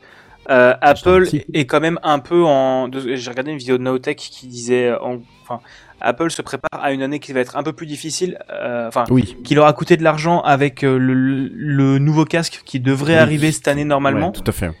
Et, euh, et aussi, moi, je voulais parler du coup, enfin, rajouter sur le métier du jeu vidéo, sur les boîtes du jeu vidéo, c'est aussi la merde. Enfin, c'est aussi les gros problèmes, pardon. Euh, J'avais dit. C'est vrai je que j'aurais pu en parler, mais oui, t'as raison. Ouais. Ubisoft qui licencie Ubisoft, euh, Mm. et qui réduit ses effectifs, qui annule trois projets non annoncés. Euh, EA viennent de, euh, d'annuler un projet d'un jeu solo euh, dans l'univers d'Apex Legends. Euh, Il y a toute l'histoire encore euh, de Activision et Blizzard qui sont en train de se faire racheter. Euh, tu sens que l'argent magique commence à arriver un peu à la fin parce que Ouais, les gens n'ont plus d'argent magique à donner. Non, mais Donc, voilà. euh, voilà. C'est ce que je disais par rapport au service numérique, euh, euh, au service pardon de SVOD. Hein. Euh, assez clairement, hein, c'est-à-dire qu'avec la multiplication des plateformes, où tu sais que la facture finale à la fin du mois, ça va te coûter, euh, ça va te coûter, bah, euh, pas peut-être pas un plein de carburant vu comment c'est cher, mais ça peut te coûter, je sais pas moi, euh, de quoi finir ta semaine en, en termes de bouffe. Tu choisis, tu choisis rapidement en fait, et, et, et je pense qu'il y a un véritable problème, c'est qu'ils Mm. n'ont pas compris que à force de segmenter le marché comme ils l'ont fait, entre les Netflix, Amazon, euh, Disney euh, et tous ceux qui vont venir là, les les les, les comment s'appelle les Paramount et et, euh, et tous ces et, et tous ces services qui viennent des États-Unis, bah euh, c'est qu'à un moment donné, euh, soit tu fais un choix, euh, soit tu regardes plus rien, mais tu peux pas tout prendre, tu peux pas te permettre aujourd'hui, c'est c'est plus c'est plus possible. Et ça, s'ils l'ont toujours pas compris, bah ils vont finir. euh, re- regardez, je sais pas si vous vous rappelez, mais Netflix l'année dernière, il y a eu un vent de panique euh, et tous les, euh, les grands journaux numériques euh, on, on en fait les titres. euh, ah Netflix va pas bien, ils vont licencier, ils perdent de l'argent, ils perdent des abonnés. Est-ce que le catalogue il est bien Est-ce que Netflix va fermer l'année prochaine Et patati patata. Et au final. Au final, on en a plus forcément entendu parler. Et à la fin de l'année, ah, ça y est, Netflix a gagné de l'argent. En plus, au niveau d'abonnés, c'est mieux. Et puis, mais what? Il s'est passé quoi là entre les deux là? Qu'est-ce que c'est quoi? C'est de l'infla, c'est de l'inflation d'information. C'est il faut se dire que ah, il faut dire quelque chose pour faire réagir le marché, pour que les gens s'abonnent, pour que c'est là aussi l'idée, c'est qu'on est presque Netflix va devenir payant? Oui. Ah non, pardon, c'est déjà, pardon. c'est déjà le cas. mais mais tu, tu vois ce que je veux dire, c'est ce qui ce qui ce qui est dommageable dans, dans tout ça, c'est que bah, forcément, euh, enfin à la fin de tout ça, ça reste euh, les travailleurs, ceux qui sont employés de ces boîtes-là qui vont qui vont être sanctionnés et ça c'est euh, ultra dommageable et vu les chiffres euh, donne totalement le tournis. Oui. Oui, non, mais c'est sûr, et j'allais, euh, je suis, je suis d'accord avec toi, c'est sûr. Bon, en plus, Netflix, on, ils viennent d'annoncer que le premier, je sais plus quand, en mars, Euh, ils vont arrêter le partage de mots de passe. Ils vont mettre en place plein de technologies pour empêcher le Ah partage oui, de mots de passe. oui, pour empêcher ça, oui, tout à fait. Mais, hum, mais sur le truc de, enfin, ce qui est impressionnant dans le truc du jeu vidéo, bah, pour les GAFAM, c'est déjà tellement des grosses boîtes. Mais n'oublions pas que les GAFAM euh, sont en partie aussi dans le milieu du jeu vidéo. Euh, bon, Amazon, euh, Amazon et Google sont un peu en arrière, sont à moitié cassés la gueule, mais t'as Microsoft qui est quand même, euh, qui est quand même Bah aussi dans oui. le milieu du jeu vidéo. Plus que les Et- autres. Plus que les autres, en tout cas, c'est sûr. Même, même si, même si pas forcément, parce que euh, AWS est quand même utilisé par les développeurs pour les, pour les serveurs, etc., etc. Et Apple est, mais il y a quand même le Game Pass chez Microsoft qui est monumental. Ah Oui, oui, oui, et c'est ça ce que je voulais dire, c'est même, que le ils ont jeu. des studios de, de- ils ont des studios de, de, de, de jeux vidéo sous leur coupe euh, Microsoft. Faut pas Bah l'oublier. oui, ils en ont une so- Ils ont- soixantaine, ont- 70. Oui, voilà, c'est c'est pour ça que je dis que c'est le plus gros. Des, Ah des oui, GAFAM, des- hein, des- GAFAM, gros. oui, oui, non, Des c'est sûr. C'est le plus gros. Bah, c'est surtout que c'est les seuls qui sont là depuis des années, qui ont pas, qui se sont pas venus dedans parce que c'était rentable, mais qui étaient déjà dedans à l'époque et qui ont fait des, trucs- des trucs bien. Mais non, ce que je voulais dire, c'est que le jeu vidéo, c'est commence à y avoir de plus en plus de grosses boîtes et de gros, gros consortiums. On le voit avec Ubisoft qui serait en passe de se faire racheter d'une manière ou d'une autre, sûrement par Tencent et les Chinois. ouais. Mhm. Euh, on, donc Activision Blizzard King qui se fait racheter par Microsoft. Microsoft. Euh, Sony qui a racheté euh, trois ou quatre gros studios l'année dernière. Mm. Euh, commence à y avoir des, des gros, des Des grosses convergences en fait qui, Ouais. qui se créent, qui se, des synergies qui sont obligées de se créer parce qu'ils ont plus assez d'argent. C'est ça. Et t'as d'un côté les gros consortiums qui se regroupent et de l'autre côté les indépendants qui continuent à vivre parce que est-ce que le modèle indépendant de que donc avoir moins de, de dépenser moins d'argent en personnel, euh, est-ce que ça serait pas plus rentable plus rapidement? Euh, Ce n'est pas forcément le cas et pour moi euh, je dis euh, pour la tech je connais moins mais pour le jeu vidéo ça peut être un... La question peut se poser. Mais en soi, en, en soi, Bigaston, et je rappellerai dans la news, euh, dans, dans ma news sur euh, dans, dans la partie jeux vidéo, euh, en soi, la tech et le jeu vidéo ne peuvent ne, ne sont pas séparés dans le sens où ça fait partie euh, quand même des mêmes euh, des mêmes euh, des mêmes euh, des mêmes choses. On parle quand même de dématérialisé, on parle de numérique, et que euh, comme tu l'as bien rappelé, Microsoft, lui, qui cumule autant des activités dans la tech pure que dans le jeu vidéo, euh, peut être le premier à être euh, encore plus impacté que d'autres puisque lui tire ses revenus littéralement en, et en plus du cloud. Alors j'ai oublié parce qu'il y avait le cloud avec euh, avec Azure, donc lui peut être encore plus impacté par par autre chose. Mais je pense que c'est global, hein. C'est Ah non mais c'est sûr, c'est global. C'est global et c'est aussi une perte de. Enfin, pas c'est pour tout le monde. Pas pour tout le monde. Non, mais, mais c'est aussi il y a une perte de pouvoir d'achat un peu globale. C'est que, comme tu dis, on n'a plus forcément du pognon à mettre dans les jeux. Et pour moi, les seuls qui peuvent s'en sortir actuellement, c'est d'un côté les indépendants parce qu'ils coûtent moins cher, euh, ou via la, la communauté et le succès des Steam. Et surtout, quand un jeu te coûte moins d'argent à faire, bah, euh, t'as besoin de moins d'argent pour le rentabiliser. Et Voilà. les triple A, c'est euh, des années de développement, ça coûte plus de 10 millions d'euros quasiment à développer. Mhm. Euh, alors que pour, enfin, un, un jeu indépendant, un jeu, enfin, un jeu à moyen budget, c'est un million d'euros. Pour euh, donner ce chiffre-là, parce qu'il est pas, pas très connu, un million d'euros, c'est un budget normal pour un jeu vidéo. Ouais, c'est ce que tu rappelais la semaine dernière. Ouais, Ouais, ouais, fait. ouais. Mais Un million pour le d'euros, c'est un budget normal. Euh, 500 000, c'est un faible budget. Ouais. Parce que pour, une, pour un jeu vidéo, faut être bien au moins 5 ou 6. À moins que tu bosses tout seul, comme Toby Fox, et que tu fasses un jeu qui, qui buzz d'un coup. Mais la, la plupart des jeux, il faut être au moins 5 ou 6 sur 3 ou 4 ans. Et en salaire, plus bâtiment, plus machin, ça peut monter bien à peut 300, monter très 400, vite, 500 000, voire plus. Et, euh, et les... Et les gros studios, ça coûte encore plus d'ar- plus d'argent, et sauf qu'ils enchaînent un peu les fours parce que les gens commencent à en avoir marre de jouer tout le temps la même chose. Et, euh, et quand tu regardes, euh, on parle beaucoup de Microsoft parce qu'ils ont le Game Pass qui est juste une révolution dans le truc et qui va détruire. Enfin, en tant que joueur d'un côté. va- Non, non, si- enfin. euh, je, en- je sais pas si elle va détruire le truc. Euh, il n'en- elle va pas détruire de- le, le truc, c'est qu'elle réinvente un tout petit peu parce qu'ils ont quand même pas inventé l'eau chaude non plus. Non, non, c'est, c'est, c'est, moi ce que je voudrais dire, c'est d'un côté en tant que joueur, c'est très intéressant parce que euh, 10 euros pour des jeux, enfin autant de jeux de cette qualité, c'est très cool. Mais d'un autre côté, ça ruine encore plus Mm. le, le, le rapport que les gens ont au prix. C'est ça, et, et c'est et c'est fait des années, c'est pas Microsoft qui va le ruiner, euh, ça fait des années avec Steam. Et tu Mm. regardes euh, un jeu vidéo euh, quand il est vendu à 15 euros pour 3 ou 4 heures de jeu, c'est un prix qui est normal, qui peut permettre au studio de rentrer dans ses frais. Sauf que quand tu regardes quand en face t'as des jeux comme Minecraft qui coûtent 25, comme Hades qui coûtent 20 et qui ont des dizaines d'heures de contenu en plus, euh, ou un niveau de polish encore plus grand, mais qui se peuvent se permettre de baisser les prix parce que ils ont d'autres financements, parce que ils ont de l'argent d'anciens jeux, euh, eh bien ça, ruine le, le rapport que les gens ont aux jeux vidéo Mm. et euh, les abonnements ramènent aussi ce danger-là et ce qui font que les, les gens n'achètent plus, achètent moins de jeux et c'est encore plus compliqué pour les indépendants de se positionner à un prix acceptable. Euh, bon, moi, tu vois, j'ai dit Stray, 20 euros pour Stray, c'est- enfin, non, c'est peut-être même 30, je sais plus. Entre 20 et 30 euros pour Stray, je disais que c'est un peu cher, mais en fait, pas forcément. C'est un jeu qui a pris quasiment 5 ou 6 ans de développement, reste- qui euh, qui est euh, qui est avec une équipe moyenne pendant toute cette durée-là, etc. En fait, c'est ça reste compliqué. trop ça, ça reste trop aux, yeux des gens surtout quand tu dois tu dois faire la part la part des choses entre ce que tu dois et ce que tu veux euh, Oui, acheter et ce que tu as réellement dans ton, dans ton porte-monnaie. Et à force de nous avoir approuvé de tellement de services numériques et que tu les utilises plus forcément aujourd'hui parce que tu es obligé de retourner au travail en présentiel euh, parce que sinon ton patron il te fait pas confiance bah au final euh, le résultat est le même. Ton jeu il se vend plus et euh, plus personne n'accepte d'aller acheter. Enfin en tout cas euh, dans mon entourage plus personne ne peut acheter en fait un jeu qui va coûter 70 80 balles juste parce qu'il va- il va y avoir un contenu euh, supplémentaire ou je ne sais quoi, quoi. enfin bref voilà c'est un, c'est un c'est un c'est un grand débat. Mais ça serait intéressant d'en faire même un dossier une, une fois par rapport à par rapport à ça entre les jeux indés et les jeux euh, et les jeux euh, triple A. Euh, bah, Big Gaston tu gardes euh, le micro ouvert puisque ça va être à toi juste après.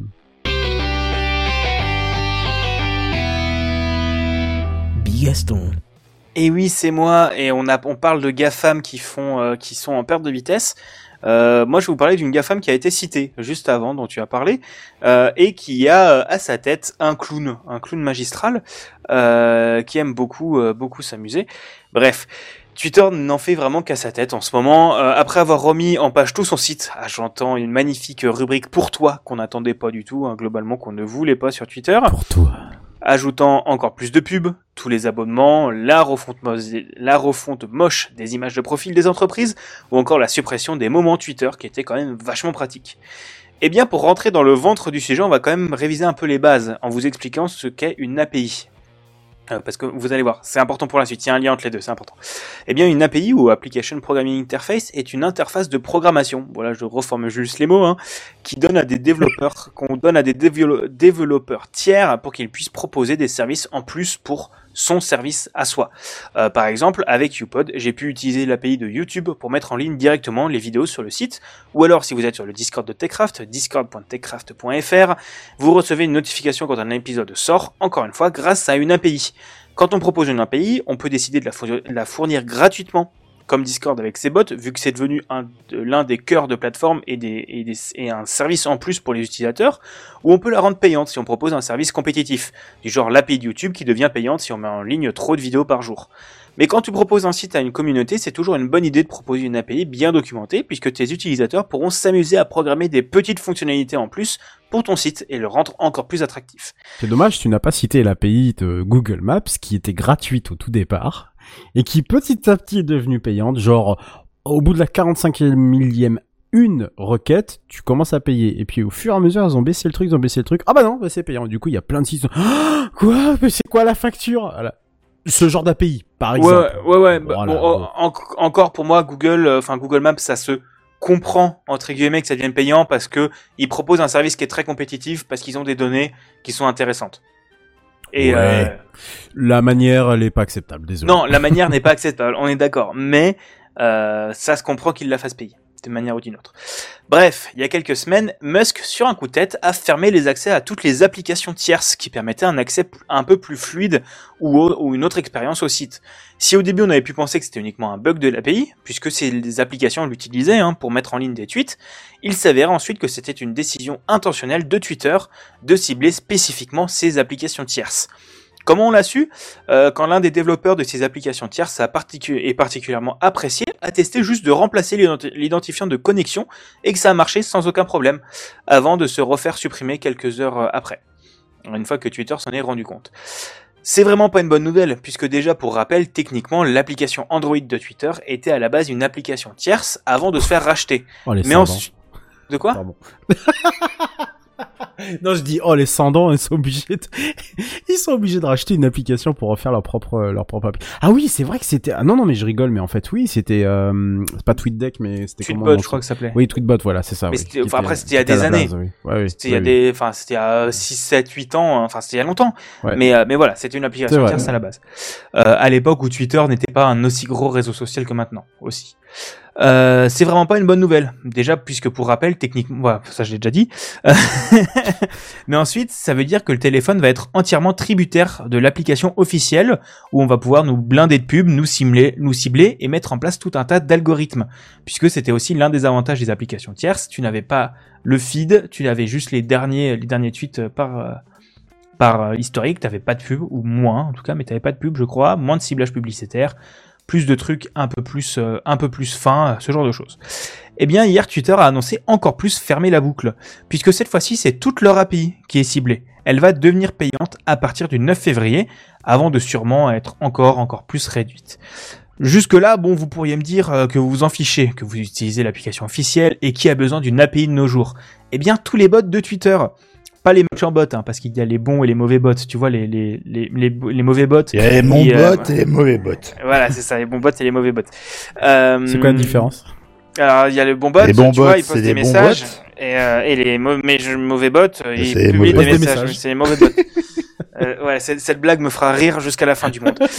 Euh, et du coup, pas, pas que les méchants bots se pilotaient par la Russie pour faire changer les élections des États-Unis, mais tous les gentils bots, parfois rigolos, parfois utilitaires, proposant des mini-jeux ou juste des images générées procéduralement. Euh, ces bots sont souvent développés par des indépendants qui n'ont clairement pas de l'argent à balancer dans les API de Twitter. Et si leur projet leur coûte plus qu'un serveur par mois, on peut se douter qu'ils vont juste fermer leurs portes. Parmi eux, on peut citer, Red the Bot qui analysait les likes d'un tweet pour savoir quelle personnalité politique les gens, les gens qui likaient suivaient le plus. Pardon, c'était une phrase très compliquée. Euh, c'est très intéressant pour voir si une intention était particulièrement claquée au sol ou pas. Parce que si tu te rends compte que 90% c'est suivi par Zemmour, tu te dis ouais. Euh, bref, Euh, il y avait aussi Emoji Mashup Bot qui générait des images en mélangeant des emojis, Early Wolf qui proposait des photos de loups mignons chaque jour, ou juste tous les bots créés sur Done Quick, qui était un site qui permettait de créer des bots simplement avec une syntaxe toute simple, avec de la génération de texte mais aussi d'images. Donc c'était un truc de génération procédurale euh, basé sur du JSON, où en fait tu mélangeais des bouts de phrases pour, euh, te faire des messages. C'était assez rigolo. Euh, ça va aussi impacter toutes les plus petites applications qui ne voudront pas payer. On peut penser à YouPod qui risque de perdre son export automatique sur Twitter si le prix augmente trop et que c'est pas rentable, ou plein d'autres services comme cela. Euh, bon, j'ai encore fait de la promo pour YouPod parce que j'en trouvais pas d'autres, enfin j'avais pas de nom sous la main, mais, euh, mais en fait ça marche pour tous les services qui se basent sur, sur ce genre d'API. Il faudrait que tu nous en parles de YouPod, au fait. Euh, ben on vous en parlera Bah, sûrement il un a fait moment. l'épisode euh, déjà dédié, hein. Oui, mais, mais tu peux on- toujours Non, en mais-. Hein. Euh, non, oui, mais non, par mais rapport- si, on en reparlera, ça. C'est prévu. Voilà, voilà. Ouais, ça, merci. on, en, on en reparlera un moment. Euh, et on rappelle à la base que, que euh, Monsieur Musk en chef voulait éradiquer les bots de sa plateforme, mais depuis qu'il est là, les seuls que bots que je vois disparaître, c'est les gentils qui sont rigolos, et je me fais encore spammer, spammer par MP par des bots pour euh, des cryptos ou qui veulent mon cul, parce que eux ne passent pas par les API, bien évidemment. Euh, bref, Twitter devient de plus en plus nauséabond au fur et à mesure, et on peut s'attendre à des nouvelles encore moins rigolotes quand ils vont s'en prendre à TweetDeck, qui avait jusque-là été épargné, mais qui ne devrait pas tarder à être touché, vu qu'il n'inclut pas de pub, pas d'algorithme, et est l'un des derniers bastions de la bonne vieille interface de Twitter, ou qui risque de devenir payant bientôt. Hmm. En vrai, je sais pas si les gens vont quitter encore en masse, euh, mais disons qu'il y a des petits mouvements qui vont s'opérer. Euh, Je vois les prix, c'est Voilà. abusé, quoi. Ça- putain. Alors Euh, les prix que du... Ouais, on en parle de ça juste après Redscape, mais du coup les prix que j'ai dans le conducteur, c'est les prix des recherches. De... Non mais ta gueule Alexa. Pardon, il y a Alexa qui s'allume derrière, vraiment, elle a rien demandé à personne. Non mais franchement, tu fais chier. Hein. Ouais mais, mais putain, elle raconte sa vie. Bref, euh, on s'en fout. Va dans le salon. Mais ah putain, je vais la débrancher. ah, ce sketch Et voilà. en direct. Euh, bref, euh, pour live tous les jeudis dès 21h. 21h. désolé, vraiment j'ai pas, compris- j'ai pas compris pourquoi. Mais du coup, oui, les tweets, que les, les prix que j'ai affichés, donc euh, 500 requêtes pour 149 dollars par mois, euh, c'est des requêtes, c'est pour les, les des recherches de tweets. Du genre, euh, si tu veux faire des grosses recherches de tweets, donc c'est pour analyser des communautés, analyser des, euh, des comptes suivis, des mouvements, des Mais ils trucs sont comme ça. plaisir hein, sur les prix. Hein. Ah ouais, non, les prix sont. C'est assez ouf. Hein. Et si- on peut s'attendre à ce genre de prix euh, pour, euh, enfin, on peut s'attendre à ce genre de, ce genre d'ordre de prix. Euh, bon, peut-être pas euh, 508 pour 150 euros parce que ça serait quand même un peu abusé, mais ça peut devenir bien cher. Et TweetDeck, euh, c'est possible que sous peu ce soit dans l'abonnement euh, Twitter Blue ou tout simplement supprimé parce que euh, vu que Musk s'amuse à shut down tous les trucs qui sont pas rentables, vu que TweetDeck techniquement n'est pas rentable, bah, enfin, vu que TweetDeck, TweetDeck n'apporte pas de l'argent à l'entreprise, apporte, enfin, c'est utilisé par les pros et tout ça, mais ça n'apporte pas de l'argent factuellement à l'entreprise, et ça pourrait être shut down à un moment ou à un autre. Je pense que ce serait pas rentable de le shutdown parce qu'ils vont perdre beaucoup de clients. Ouais, mais je te rappelle que Musk, voilà. Et, ouais, euh, mais justement, il veut pas perdre trop non plus, donc. euh, Bah, je pense qu'en fait, le- je pense qu'en fait tous, euh, tu vois les bots, il est en train de les tuer aussi parce que je pense qu'il a pas tellement apprécié euh, le bot qui partage euh, sa position d'a- d'a- d'avion. Et, euh, et je pense que au lieu de le taper lui euh, pour des raisons On euh, un peu idiotes, ouais. il tape sur tout. Mm. Et, euh, et c'est ça fait vachement numéro triste. un. Oui. Pardon. Oui. Euh, Ouais, faut, faut être, faut être vieux pour comprendre pas, la blague. mais c'est pas Ah, bah voilà. la Tape ville sur des bambous, il est numéro Numéro 1. un. Il tape sur des bambous et ça fait numéro 1. Pardon. Euh, mais tu penses, Bigaston, qu'il y en a un là-haut, en fait, qui dit à Elon Musk qu'il est pas, Elon Musk il est pas assez rentable, on va le shut down? Parce que franchement, on est d'accord que là, ça devient, euh, Ah, ce serait, ce serait bien. Bah, tu- Ouais, ce dès que tu l'enlèves, j'ai plus envie d'utiliser tweet, euh, Twitter sur mon PC, quoi. Non, mais ce qui est, ce qui Ouais. est très intéressant pour le coup, bon, déjà, je peux vous conseiller une petite extension pour Chrome que j'ai trouvée, qui en fait te permet de tweak totalement l'interface de Twitter euh, pour PC en retirant la page algorithmique, retirant les trucs dont tu t'en fous. En fait, ça, ça remet l'ancien Ouais, Twitter. mais- Mais en fait, le... là, ce qui est intéressant, c'est que quatre des plus grosses applications euh, Twitter pour Android en client tierce, maintenant, ils développent des... ils ont annoncé, juste après cette fait shutdown, développer un client pour Mastodon. Et d'ailleurs, Donc- Ivory qui a l'air d'être pas mal, mais il est pareil, il est aussi payant, donc. euh, Bah, il y a, il y a Ivory, il y a, il y a tout, je sais plus, il y en a quatre ou cinq qui viennent d'anciens développeurs euh, Twitter. Et il faut savoir qu'il y a des instances Mastodon qui sont entièrement développées, au- dédiées aux bots, où tu peux aller dessus et créer des bots. Et en Ouais, fait, bien sûr, ouais. le truc, c'est que tu vas pas me dire que mettre des bots, ça leur coûte particulièrement de l'argent. C'est vraiment un choix politique, enfin un choix de politique publique de supprimer ces bots-là. Et je trouve ça vachement triste. Euh... Mais tu n'oublie pas, Bigaston, que même si tu trouves ça triste, c'est pour servir les dessins d'un seul et unique homme. Ah non, mais bien sûr, mais bien sûr. Même si Mais, tu euh, trouves ça triste, mais je, je te dis ça euh, sans, sans, euh, sans animosité ni quoi que ce soit. hein, on s'entend bien. C'est pas, euh, c'est absolument pas pour euh, bien au contraire. Mais en fait, quel que soit le, le sentiment des gens, tu te rends bien compte que euh, lui, ce qu'il voit, c'est son, son propre dessin pour la plateforme. Le reste, les sentiments des développeurs et puis euh, celui qui a pas envie de pub et puis l'autre qui a pas envie d'avoir son son, truc euh, euh, bouffé par les bots euh, de, personnes légèrement vêtues, pour pas dire autre chose, il en a il en a rien à carrer. Lui, tout ce qu'il veut, c'est son dessin. Et quand bien même demain Twitter viendrait à disparaître parce qu'il aura fait vraiment n'importe quoi. Et ce qui est quand même assez dramatique, c'est que je pense que les prochains, ch- on observera les prochains trimestres de Twitter euh, pour vérifier que euh, effectivement Twitter est en train de réellement se casser la figure. Parce que je- on n'oublie pas quand même que les investissements publicitaires sur la plateforme ont quand même baissé de plus de, la- de, de plus de moitié. Bah, ça a été évoqué dans une des émissions d'ailleurs. Bah surtout ça c'est ça c'est euh, les, les investissements publicitaires se sont effondrés quand il Ouais. y a eu la, la, la blue checkmark et qu'il y a genre toutes les plus grosses boîtes qui ont Mm. perdu en bourse parce qu'il y a des gens qui sont qui ont fake leur compte du Mm. genre je sais plus enfin la boîte qui vend de l'insuline il y a eu un fake compte qui a dit euh, maintenant l'insuline est gratuite ils ont perdu je sais pas combien en bourse le lendemain ils ont arrêté leurs investissements publicitaires et ils mettaient je ne sais plus combien d'euros de milliers milliers d'euros par mois dans la plateforme et en fait, surtout, c'est ce qui est intéressant, c'est que tu parles vraiment de dessin pour la plateforme. Et en fait, c'est c'est vraiment Musk, il a, il a tout un délire. Et il fait ça aussi pour, euh, pour les élections 2024 qui arrivent bientôt. Il a débanni Trump, il a, il a débanni euh, pas mal des gros du mouvement QAnon aussi. Oui, il a banni, oui, tout à fait. Il a banni euh, même un anti-fasciste euh, notoire pour le coup. Donc on voit, on voit dans quel. Alors là, s'il y a Oui. des bots d'analyse de la plateforme Twitter, du coup, on commence à voir un peu la direction euh, nauséabonde Oui, dans laquelle ça, ça, ça va. Et, su- Mais- et, su- et surtout, en plus, le truc, c'est que Musk a annoncé que sur la page algorithmique, là, qui à un moment ou à un autre deviendra peut-être la seule page disponible sur Twitter, en- c'est possible, euh, il voulait que les gens de gauche voient plus de contenu de droite et les gens de droite voient plus de contenu de gauche. Euh, ça va être surtout tout le monde va avoir des contenus de droite. Point. Parce que merde. on rappelle que je pense que Trump regarde Fox News et que pour Fox News, euh, la Xbox qui la Xbox qui a un mode économie d'énergie, c'est woke. Et pour C'est comme le M&M's euh, Les. M&M's, ouais. et les M&M's, Oh là là. voilà. Donc voilà. J'ai Donc vous voyez le bah en fait c'est c'est vraiment Fox News une des plus grosses euh, enfin une télé nauséabonde tu vois c'est genre Pascal Pro mais x20 D'accord. Fox Euh, News, ouais, c'est c'est le- c'est l'exemple de CNews en fait, si tu préfères. C'est euh, mais en pire en pire.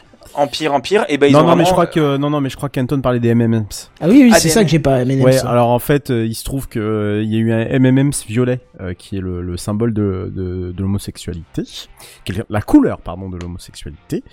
et que euh, en gros les conservateurs et Fox News euh, en tête on y ont vu un gros symbole du wokisme et du coup euh, ils sont ils sont MMM s'ils ont pris très peur et MMM bah, au lieu de, de, de porter haut euh, leur euh, leur euh, leur euh, leur, Leur bouboule. valeur tu vois non j'allais pas dire justement leur boule mais leur valeur tu vois mais oui on pourrait aussi traduire ça par leur boule euh, ou leur vulve aussi, hein, si on veut être inclusif, euh, bah, ou leurs ovaires plutôt.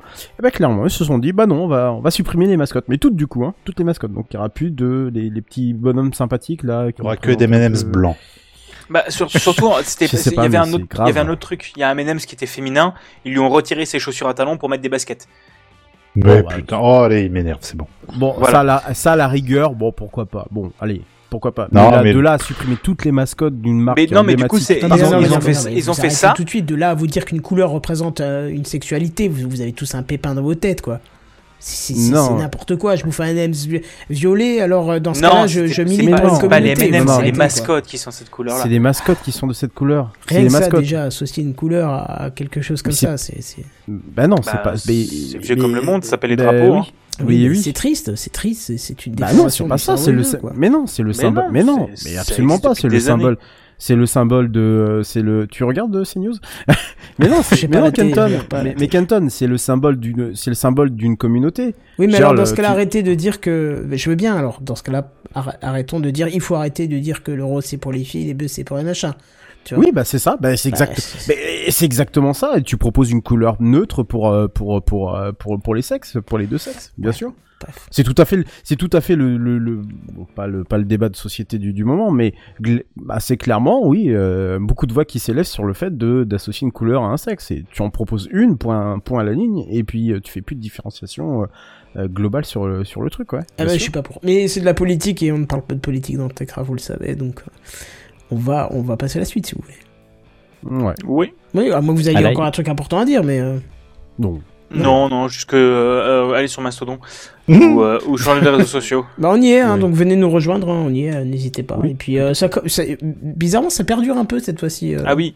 Et ça- aussi, truc en plus, si jamais vous voulez aller sur Mastodon, c'est la semaine, parce que du coup, dans moins une semaine, 50%. Bah oui, Allez, c'est- non, mais j'attendais aussi un truc comme ça. Non, mais dans une semaine, Mouftodon est, est mort, du coup. C'est quoi ça, Le- Mouftodon Ok. C'est le service qui permettait de refollow tous les gens que tu suivais sur Twitter, Ah oui, sur c'est Mastodon. vrai, j'ai vu ça, oui. Mais il faut avoir, semaine- je crois, le lien dans son profil pour que ce Oui, soit détecté. c'est- mais il le détecte, genre tweet épinglé, dans ton nom, dans ton profil en, en lien, il détecte à plein d'endroits. Et euh, moi, ça m'a trouvé plus de 2 ou 3 000 personnes dans mes Faut followers. vraiment que je m'y intéresse à ce truc. Parfois c'est mais- bien de recommencer de zéro aussi. Hein. Hmm. Oui, non, bien sûr, mais enfin, c'est quand même, si vous voulez vraiment migrer et retrouver toutes les mêmes personnes, Mouftodon, ça marche bien, sauf que dans une semaine, vu qu'il y Ça aura marche plus ça marche je plus. Ces Voilà. oui. je, je ne peux plus. Je suis désolé, mais j'adhère pas du tout. De quoi? Ces noms, je n'adhère pas du tout. Je À quoi? je comprends pas où est-ce qu'ils sont allés chercher ces noms mouf Ah oui, non, bah t'inquiète, quand tu fais des poètes, Non. c'est pas mieux. Ouais, non, mais c'est Mais si, c'est drôle. Oh Pouette Bah oui. Ah, je sais pas, ça fait un peu. Ouais, ça fait boomer. Excusez-moi. Oui, oui, oui, putain, Putain, mais tu as totalement raison. Mais ça suffit. Oh, j'ai fait des poètes à Janine. Exactement. Oh, Des poètes, des toutes, euh, c'est bon, tu tues de camion et puis voilà quoi. des fuites. Allez, on Ah va passer ouais, sur les news gaming puisque euh, c'est notre ami JNBR qui prend le relais et qui va nous vendre du rêve. Et voici les news gaming. News Gaming. Les news gaming. Les News Gaming. Gaming. Voilà. Ah oui. On va parler de jeu, quoi. Mhm. JNB. Ah pardon, excuse-moi. Voilà, j'étais sur j'étais sur l'interrogation de ce qui se disait. Alors attends, alors hein Hein Beer. Quoi Ah, bonsoir. Bonsoir. On m'appelle. Bonsoir. JNB. JN Yeah. JN Beer. Trop content. Bonsoir, c'est votre VRP Bonsoir. préféré. Alors, je vous ai fait acheter des Oculus, je vous ai fait acheter une Tesla. hein. Bonjour à Buddy, bonjour à, à notre ami Benji. Eh ben, vous- on va vous, on va essayer de vous vendre. Oui, Buddy a acheté un Oculus hein, quand euh, j'ai fait. Ah, ouais, je crois que tu Tesla. avais acheté une Tesla. Moi. Non. j'ai j'ai loupé un épisode. Comment ça Bah, Ah moi, oui. moi- moi, je plaide coupable. Le truc Ah oui. dont tu vas parler, je vais en acheter un bientôt. Euh, hein, je donc, me doute euh, bien. Euh, achève-moi. Je vais, je vais achever de te convaincre alors. Ouais, ça va. Allez, on va vous vendre un truc. Vous n'êtes pas sans savoir que j'ai récemment euh, switché d'écosystème, hein, me focalisant sur Apple, et c'est donc, donc d'harmoniser un petit peu mes appareils autour de la marque à la pomme. Récemment, je suis donc passé sur un MacBook Pro qui coche toutes les cases de ma checklist. Toutes? Non. Un petit détail résiste encore et toujours à mes désirs. C'est c'est la Le période où il de- faut le euh, lancer. hein. Oui, c'est rigolo. Ouais, ouais, ouais, c'est ça, ouais.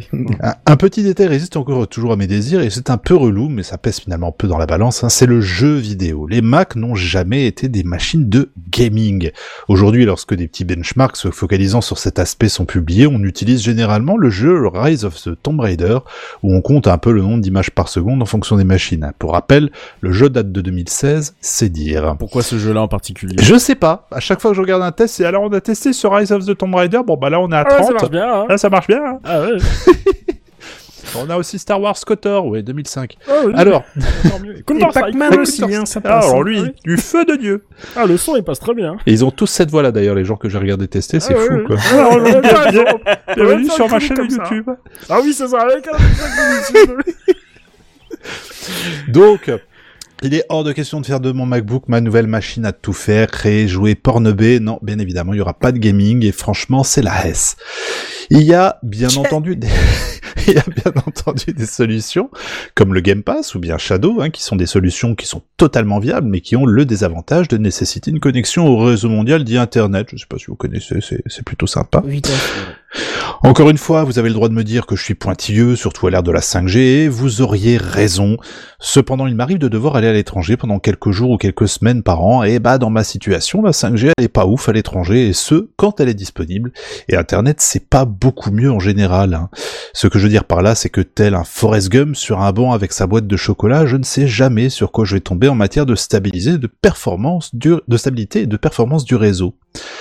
J'ai donc jeté mon dévolu sur un Steam Deck. Alors, pas un Stream Deck d'Elgato, mais qui n'a alors rien à voir. Oh, les pics. On aurait dit à YouTube Je Poop. vois Tu qu'il y a genre pas ça. J'adore faire des pics, tu m'excuses. Je parle bien du Steam Deck. Oh, crache Le- dans le micro. Ah oui, pff. Le Steam Deck, comme vous pouvez vous en douter, si vous êtes un joueur assidu de jeux vidéo, hein, un gamer, si vous enchaînez les top 1 sur Fortnite, si vous lootez, si vous fraguez, j'ai pas raison les jeunes, est fabriqué par Valve, à l'origine du magasin en ligne Steam, qui vend des jeux vidéo en dématérialisé depuis, en dématérialisé depuis une bonne paye maintenant. Alors c'est carrément pompé sur la Nintendo Switch, c'est-à-dire que c'est une console de jeu hybride sur laquelle on peut jouer en mode portable ou connecté à un écran. Le modèle sur lequel je me suis jeté comporte 512 Go de SSD en interne, extensible via microSD. Le bazar tourne sur Linux de barbu, pour paraphraser mon ami Redscape, et par la magie du Saint-Esprit de la Tech 3.0 peut faire tourner à peu près n'importe quel jeu Windows. Attends, je reprends, je, je reviens juste dessus. Ça tourne sur du Arch Linux, ça voilà, c'était ça, je cherchais Arch le nom ce matin et voilà. Arch Putain, Linux. moi, quand je tournais dessus, il y a 10 ans de ça, on disait, t'es barbu, t'es cinglé de tourner sur, hein, quoi? Steam Deck aujourd'hui? Attention, Voilà. on dit quoi? Allez. Bah on ferme bien sa grande Ah, bouche bah à là, aujourd'hui, je peux même dire à tout le monde, là, fermez, enfin, voilà, hein, ok? Mm. Voilà. La résolution de l'écran de l'appareil est 2280 par 800 avec un aspect ratio de 16 neuvième, donc on est vaguement sur du 720p, ce qui est suffisant hein, pour la machine. L'écran est tactile et fait 7 pouces, tout comme la Nintendo Switch OLED. Sachant que je crois que la Nintendo Switch normale c'est 6,1 pouces si je ne me trompe pas. On a les contrôles classiques de part et d'autre de l'écran, stick directionnel, croix, bouton, gâchette, rien ne manque avec même quelques ajouts, quelques ajouts avec des boutons grip supplémentaires, idéal pour les amateurs de course et de palettes au volant. N'est-ce pas? N'est-ce pas Maintenant, j'en viens au point qui me fait dire euh, qu'il fallait parler de cette machine, hein, hashtag jeudi confession, parce qu'encore aujourd'hui, en 2023, les gens se fourvoient sur la nature de cette console, hashtag les gens. Et ils se fourvoient à raison, le Steam Deck n'est pas une console de type cloud gaming, comme on peut en voir fleurir ces derniers temps, notamment avec Logitech, je crois qu'il y en avait annoncé une il y a quelques semaines de ça, donc une Ah machine ouais. qui se connecte à Internet, Ouais. et, et sur laquelle tu peux jouer à tout un... Je sais pas trop comment ça fonctionne, mais pourquoi pas, c'est cool. Non, le Steam Deck, c'est un petit PC en fait. Les jeux que vous installez sont installés en local sur du Arch Linux, effectivement. Pas besoin de connexion internet pour les faire fonctionner, juste pour les télécharger. hein. Et comment ça se passe concrètement? Eh ben, une fois la console allumée, si c'est la première fois pour vous, vous rentrez vos identifiants et pouf, vous avez accès à votre bibliothèque Steam. magique. Ouais. Les jeux sont triés par compatibilité avec la machine et pour ça Valve a fait du très très très bon boulot, car en effet, vous avez différents onglets qui vous sont proposés, et celui de départ se base sur les jeux que vous possédez et qui sont déjà compatibles Steam Deck. Alors on entend quoi par compatible? En fait, virtuellement, vous pouvez jouer à l'intégralité de votre ludothèque, c'est juste que certains jeux sont pas forcément optimisés pour une utilisation sur le Steam Deck. Je pense par exemple à Elite Dangerous, par exemple, hein, qui est mon jeu doudou. Il tourne super bien, mais parfois j'ai besoin d'utiliser le clavier pour X raisons, et c'est pas pratique du tout. Ah, juste une, une question. Oui. Euh, pour avoir joué au jeu, c'est jouable euh, Ah, c'est complètement jouable. Ah ouais. Ah c'est ouais, optimisé pour parce que Bah non, c'est pas optimisé du coup, mais Ah enfin, je veux dire, le jeu tourne parfaitement, quoi. C'est Bah, juste que, euh, tu sais, quand tu dois regarder, par exemple, sur la gauche ou sur la droite, tes différents menus, Oui. euh, Bah oui, tu, bah, ils sont pas très bien lisibles. Hein. Faut Bah, vraiment ouais. connaître le jeu pour savoir euh, où tu vas. Donc voilà, ça c'est. Tu peux, donc tu vas dire que tu peux pas brancher le clavier dessus alors? Si. Ah, mais tu je vais y venir. Ah. Je vais y venir. Euh, donc je peux et euh, voilà. En revanche, pour des jeux genre GTA 5, Fallout, Cyberpunk, Cyberpunk 2077, Assassin's Creed, ça tourne super bien et certains développeurs ont même eu la bonté d'esprit de rajouter des pré-réglages graphiques spécifiquement pour le Steam Deck. La machine dispose également d'un mode desktop où vous avez un bureau Linux avec tout ce qu'il faut, tel je, je sais pas moi un browser, un terminal, un libre à vous d'installer OpenOffice ou un truc du genre, hein, sky is the limit. C'est un véritable petit PC. Vous pouvez le brancher sur un écran, y appairer un clavier et une souris Bluetooth. Et j'ai perdu mon truc. Et let's go, Léa Passion Tableur, si le cœur vous en dit. J'ai une remarque en revanche hein, sur l'autonomie. Certains jeux peuvent être particulièrement gourmands et la batterie en prend un coup sévère. Je crois qu'à pleine charge, Cyberpunk le- la bute en 1h15. Alors si Ah vous faites... Ah oui, oui, parce que Ah, quand là, même. là, on est sur... J'ai pris vraiment le, la, la grosse brutasse. Hein. Par contre, si vous faites de, des petits jeux pas trop demandants ou de l'émulation, vous pouvez atteindre les 5-6 heures sans problème. Par exemple, je pense à un Factorio, j'y avais songé un moment, je me dis, J'allais te demander. voilà, je me posais la question, je crois qu'il n'est pas totalement optimisé pour le Steam Deck, c'est pour ça que je l'ai pas pris. Mais un jeu tel que Factorio, oui, non, il n'y a pas de problème, hein, tu vas atteindre les 4 heures, à mon avis, 4-5 heures sans, sans trop de problème. En déplacement, par contre, cela peut être forcément problématique, sauf si vous êtes équipé d'une batterie externe de capacité suffisante, et là, bah, bah faites-vous plaisir à un moment. hein. Pour les, pour le, le reste, les prix restent R guillemets raisonnable, fermez les R guillemets.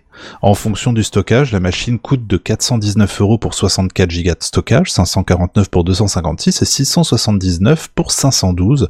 Après, rien ne vous empêche de prendre la version 64 et de changer le SSD par vous-même, car c'est la beauté de cette machine, vous pouvez la démonter facilement et faire tout un tas de bidouilles avec.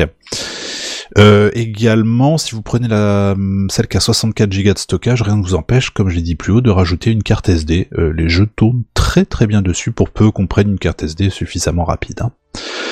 Bref, le problème de gaming de jeux vidéo est résolu à peu de choses près. Je suis ravi de cette nouvelle acquisition et je me tiens à votre entière disposition si vous avez des questions. Bah déjà. Oui, euh, chèque ou espèce? Paypal. PayPal, d'accord. De- Tu acceptes le 4 fois J'accepte le 4 fois. Ah bah nickel. Bah, On est bien d'accord que, en soi, là, de- vu ce que tu décris, je pourrais prendre mon. Parce que je- euh, ce qui m'empêche de changer mon PC pour passer sur un Mac, c'est le fait que je pourrais plus jouer. Bah oui. Donc je peux pareil. prendre mon PC, en gros, euh, l'éteindre définitivement et mettre un Steam Deck entre en branchant clavier, souris et machin. C'est le Faut cas de ma tour là qui est à côté, qui sert à rien. Bah non, alors oui et non, euh, parce que euh, j'ai testé au boulot, on a des écrans euh, USB-C, tu sais, où Ouais. ils font passer le, le network et, et l'alimentation là-dedans. Et euh, j'ai voulu charger mon Steam Deck au boulot pour y jouer entre midi, parce que j'avais un peu joué la veille et j'avais oublié. Et qu'est-ce que je vois pas? L'écran qui est recopié directement sur le voilà donc à la limite oui effectivement si t'as la base qui est vendue par Valve bah c'est bien parce que t'as un petit peu de connectique et ce genre de truc mais Gianni, je suppose. oui, voilà, ça, ce quoi. genre de choses, Mm. mais si t'as un écran USB-C, let's go, quoi. Ah ouais, mais Linux et les écrans, ça a toujours été une plaie. Donc euh, C'est- en, so- en soi, c'est pas c'est pas super étonnant dans le sens où euh, euh, j'ignore qu'est-ce qui tourne derrière. C'est est-ce que je pense pas que ce soit Xorg à mon avis, ça doit être Wayland. Donc euh, juste pour rappel, vous avez aujourd'hui deux technologies d'affichage euh, de, de, du comment dire de du, gra- du graphique en fait de tout ce qui est aspect graphique pour un Linux. Donc X qui est l'antique, Ouais, c'est le moteur le- antiquité. ouais. c'est ouf, c'est mais il est toujours utilisé. Et Wayland qui a fait son apparition, son apparition et qui est plus tout à fait jeune puisque je crois que ça fait euh, allez euh, sans vous mentir, à l'époque où je faisais euh, mon podcast sur Linux, c'est-à-dire il y a, on est en quelle année? 2023. Euh, j'ai commencé en 2011, donc il y a 12 ans de ça.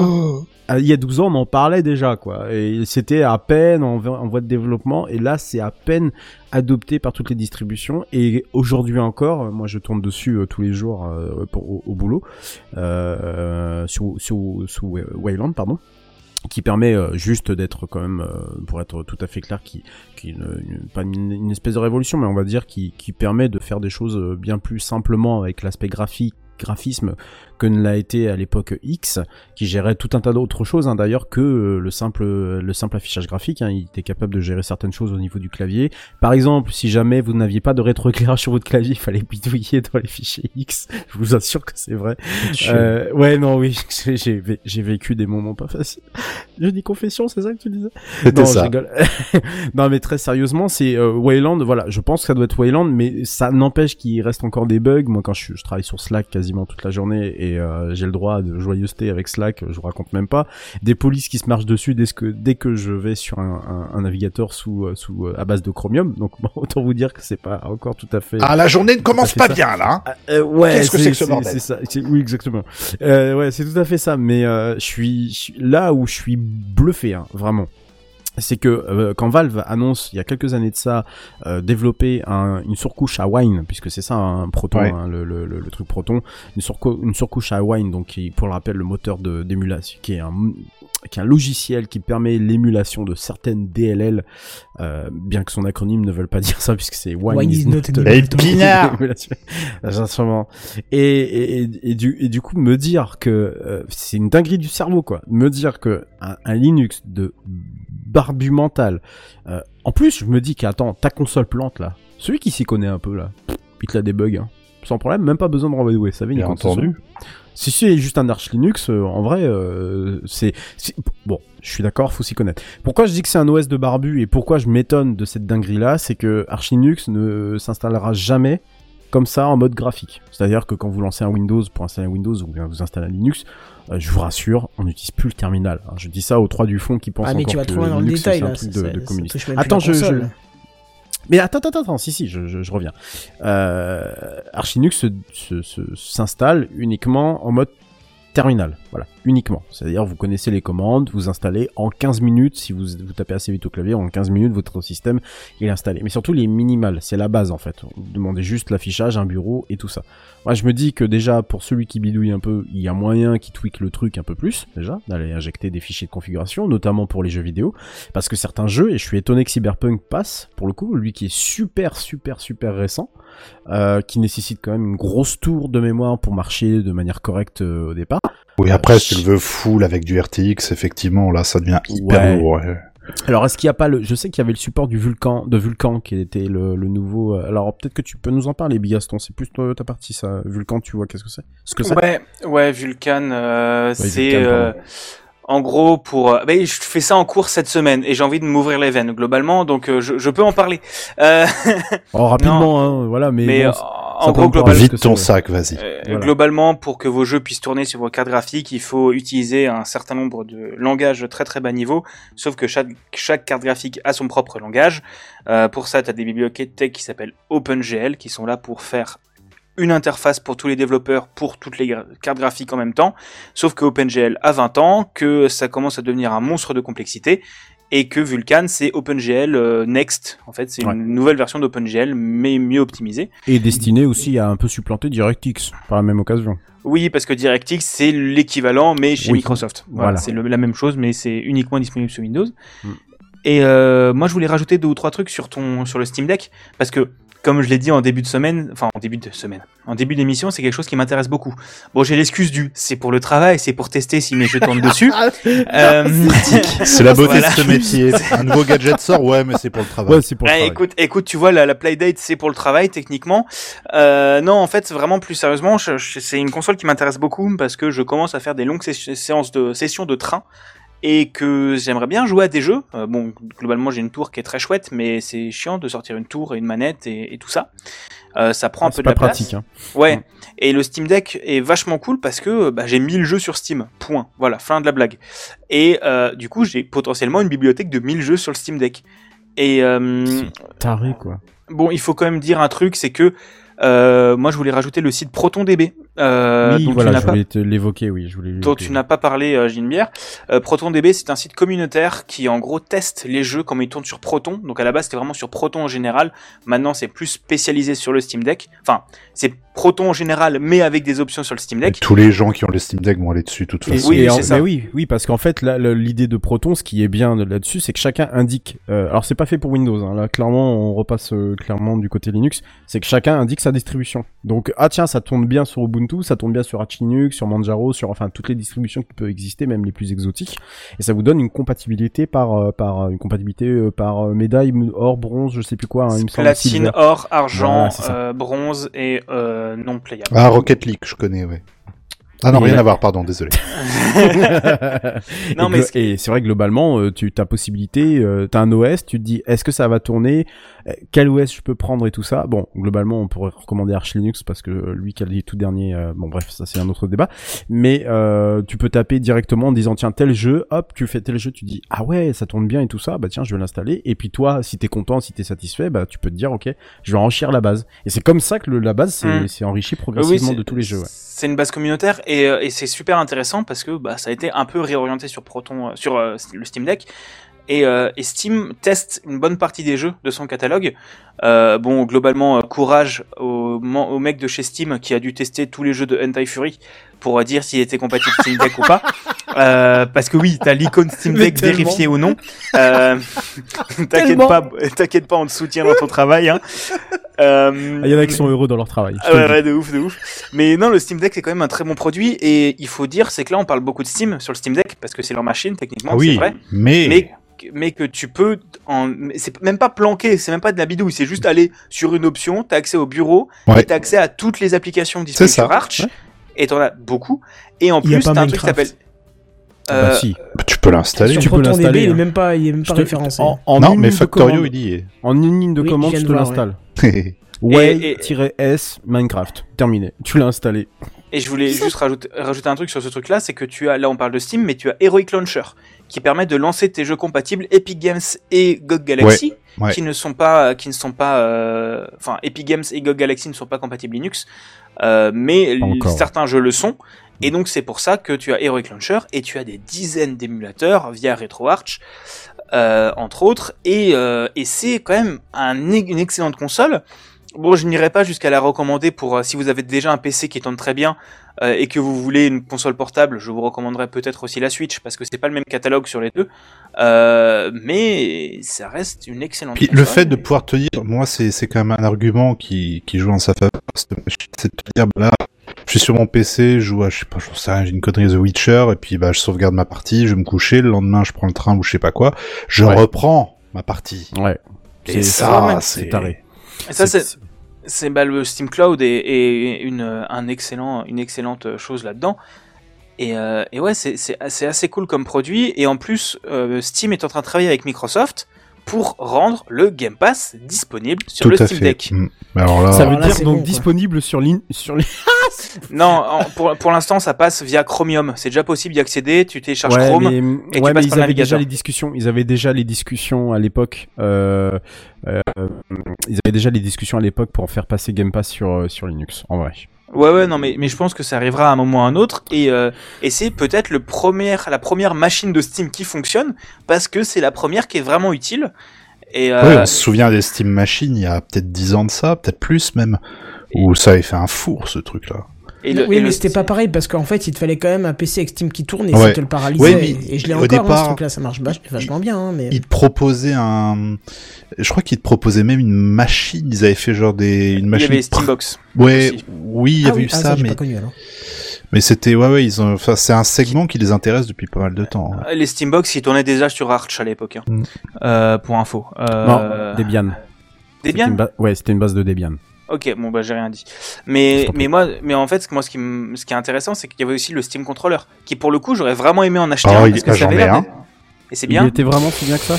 Euh, il était pas mal, mais il y avait le côté euh, tout tactile euh, pour ce qui était des, des contrôles de des sticks qui me gênaient énormément en fait pour jouer. Mm.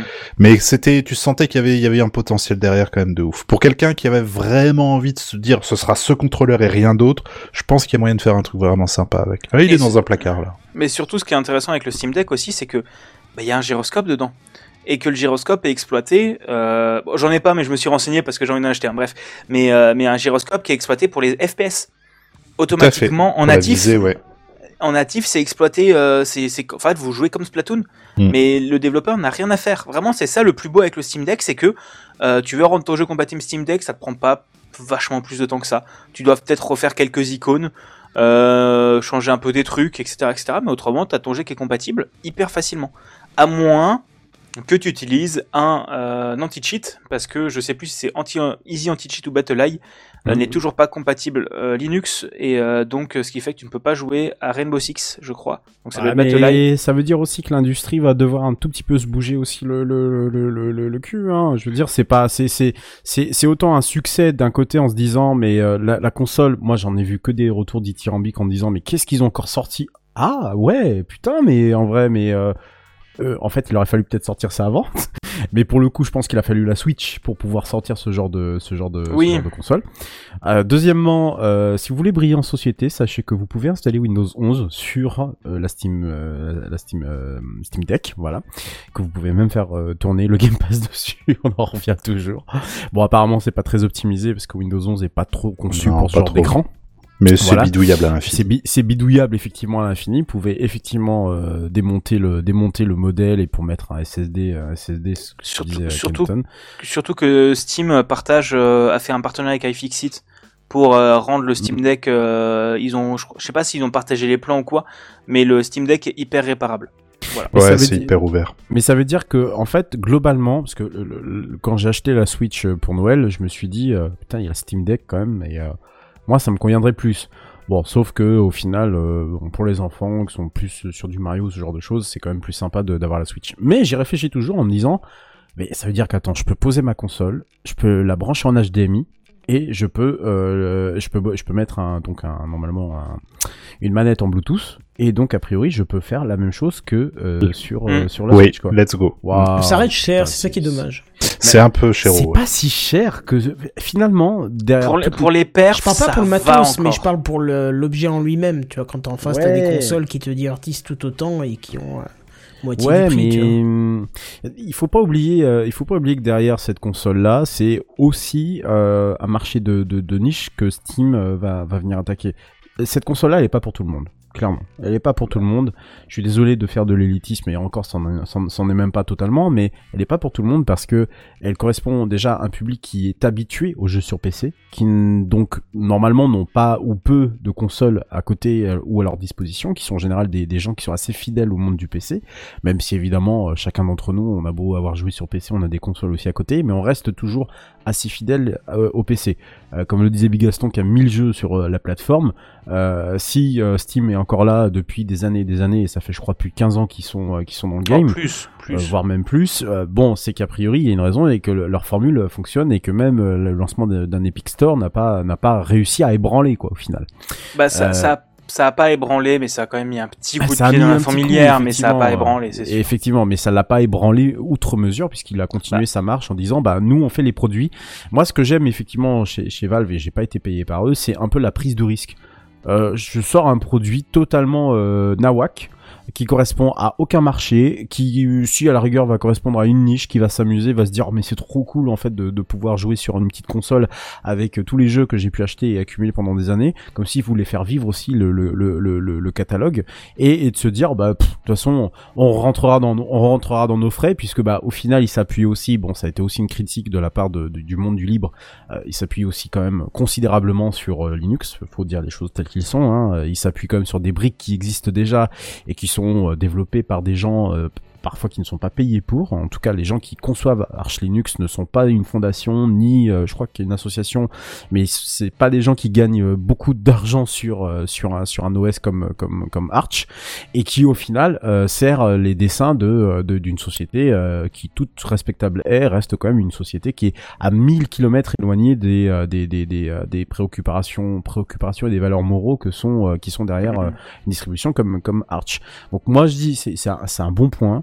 Euh, ils se font plaisir. Euh, les gens ont l'air d'aller avoir bien réceptionné. Le si peu de gens qui sont autour de moi, dont toi JNBR, qui ont euh, cette console me disent mais c'est génial comme comme comme truc. Tu peux jouer à Cyberpunk et rien que me dire qu'un qu'un un petit truc comme ça permet de jouer à Cyberpunk là où mon PC est même pas capable de le faire tourner. Moi je dis bah chapeau. C'est ça qui est Et- ouf. Et, et, et s'ils voient que le succès est là, euh, clairement ils vont en produire un deuxième. hein. Euh, Enfin, je veux dire. C'est- euh, déjà annoncé, hein. Et c'est déjà annoncé. ouais, C'est déjà annoncé, mais a priori, il annoncé, sera ouais. pas beaucoup plus puissant que celle qu'il y a maintenant. Donc pour ceux qui sont intéressés, c'est toujours le bon moment pour en prendre une, même si elle est sortie il y a déjà un peu plus d'un an, quoi. Oui, c'est ça. Non, oui. je Bah, au départ, elle a font- pas fait de bruit, quoi. hein. C'est surtout ça, quoi, le truc.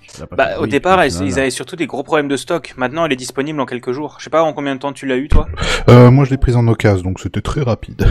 Ok, d'accord. Mais, euh, mais maintenant, ils livrent en une ou deux semaines avant que ça. Alors que Oh, avant, même moi, j'ai vu des gens euh, qui l'ont commandé le lundi, le jeudi, ils l'avaient. Hein. C'était assez Ouais. fou. Ah oui, c'était rapide, oui. Ouais, Ouais, ils commencent à vraiment avoir réduit, réduit leur, la plupart des problèmes. euh.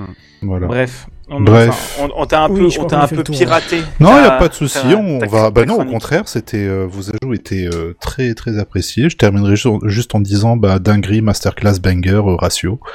Et ça va être au tour de notre ami Pour continuer sur la gaming. Redscape. Ouais, parce qu'on parlait de problèmes d'approvisionnement par rapport à la Steam Deck, bah on va, euh, on peut un peu aussi en parler parce que euh, la petite news qui va être très rapide va concerner Sony et sa PlayStation 5. Et quand bien même je vous parlais de crise pour la tech un peu plus tôt dans cette émission, il y en a pour qui ça va très bien. Mais alors très très bien. Je vous remercie d'avoir pris des nouvelles. C'est le cas pour Sony qui confirme que sa PlayStation continue d'être son best- best-seller tant euh, sa pénurie avait peiné les cœurs des aficionados pardon, de la marque japonaise. Au dernier trimestre 2022, tenez-vous bien, il s'est écoulé 7,1 millions de PS5, soit presque le double de ce qu'elle a pu en vendre en 2021. Et donc content de vendre un tel nombre de consoles alors que la production avait été très durement touchée par une pénurie de composants qui est toujours le cas sur pas mal de secteurs de la tech et du numérique et porter le nombre de consoles PS5 à un total de 32,1 millions d'unités à travers le monde. Sony a même un sourire quasi insolent, euh, alors du coup sans doute piqué au sourire du logo d'Amazon, hein, en révisant à la hausse ses prévisions de bénéfices d'exploitation à près de 9,1 milliards de dollars. À peine accuse-t-elle une baisse de 2% de ses prévisions par rapport à 2021, ce qui compte tenu de la morosité de le secteur de la tech est une véritable performance. Ce qui profite à la console de salon profite aussi à son service d'abonnement, le PlayStation Plus, dont Bigaston n'en vantait pas les mérites la, semaine dernière, puisqu'il a généré toujours sur le même trimestre 46,4 millions d'euros, un peu moins que les 48 millions en 2021, excusez du peu, mais toujours dans ce qui était prévu par l'entreprise Nippon, tout comme la vente de jeux, avec 86,5 millions de titres contre 70 millions pour la même période de 2021, j'ai envie de dire du solide. Et comme vous ne le savez sans doute pas, son exercice 2022 s'arrêtant le 31 mars, son objectif de vente de 18 millions de PS5 pour l'exercice 2022 devrait pouvoir être réalisé. Il faudrait pour cela ajouter 5,2 millions de consoles supplémentaires et l'affaire est dans le sac. Bien sûr, et je vais faire monter alors non pas ce que vous croyez, mais simplement les oreilles de JNBR et Bigaston, c'est sans prendre en compte la sortie du casque PSVR 2, prévu le 22 février prochain, et dont Sony ne semble pas avoir à eu à compter les sous dans les investissements publicitaires, je vous laisse chercher sur Twitter notamment. Je rappelle que le prix de lancement fixé pour cette PSVR 2 euh, sur l'Europe est de et sera pardon de 599 dollars. Ça va faire beaucoup de sous Bigaston Mhm. à mettre de côté avec la Steam Deck. Non, ce, qui, ce qui est, ce qui est intéressant, c'est que Steam depuis a, a divisé par deux leur euh, prévision de vente du PSVR 2. Voilà. Euh... Tu parles de Sony Steam, tu veux dire Sony. Steam ou Sony Sony, Sony, Sony. Ah oui, d'accord. Sony, ouais, Le- t'as dit le Steam. PS ouais, c'est pour ça. Ah merde, pardon, désolé. Sony a divisé par deux le, Ah. les prévisions de vente du PSVR 2 parce qu'ils se sont rendus compte qu'un casque plus cher qu'une console, ça la fout mal. Surtout quand il faut réacheter tes jeux PSVR 1 pour y jouer sur PSVR 2, que euh, Ouais, les jeux ne sont voilà. pas compatibles, Ouais, que c'est ils pas sont, top, le quoi. casque est pas compatible PC, euh, qu'il faut la PS5 qui est pas en stock, bref. Ouais, c'est non. Et Moyen, filaire. Et pourtant, euh, franchement, en niveau pub, ils, ils, ils y vont quoi. Ils y vont, Ah, mais bah, alors ils essaient de rattraper, des- mais les précommandes Ouais. ont été catastrophiques. Bah oui. D'accord. Encore un truc euh, qui va tomber à l'os. Je le sens. Bon, Enfin bref, hein, on va pas leur porter la Shkoumoun. Euh, à quoi on Et passe tu te transitionnes à toi-même, en fait. Eh ben ouais, je me transitionne moi-même avec un petit coup de cœur de la semaine. Allez, c'est parti.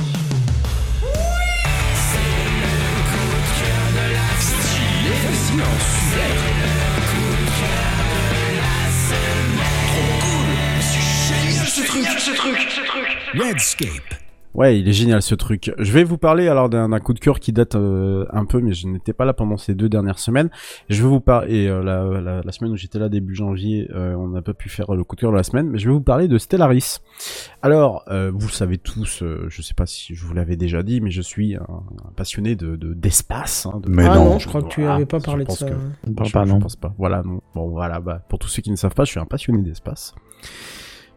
C'était nul cette blague. Et, euh, et donc, du coup, euh, euh, bon, je sais pas trop comment je vais introduire le truc, mais on va, dire que quelqu'un qui se reconnaîtra m'a offert ce jeu qui s'appelle donc du coup Stellaris, qui est un donc ce qu'on appelle un, un 4X. Alors je sais jamais le nom de, de ces DX qu'il y a derrière, c'est Expansion, euh, expansion, merde, explore, expand, exploit and exterminate. Voilà, bon, c'est un programme hein, du coup. hein, assez- bon, du coup oui, ça, ça C'est l'histoire de dit- l'humanité, quoi, gros. C'est un peu ça, oui. C'est, on n'a pas inventé l'eau chaude.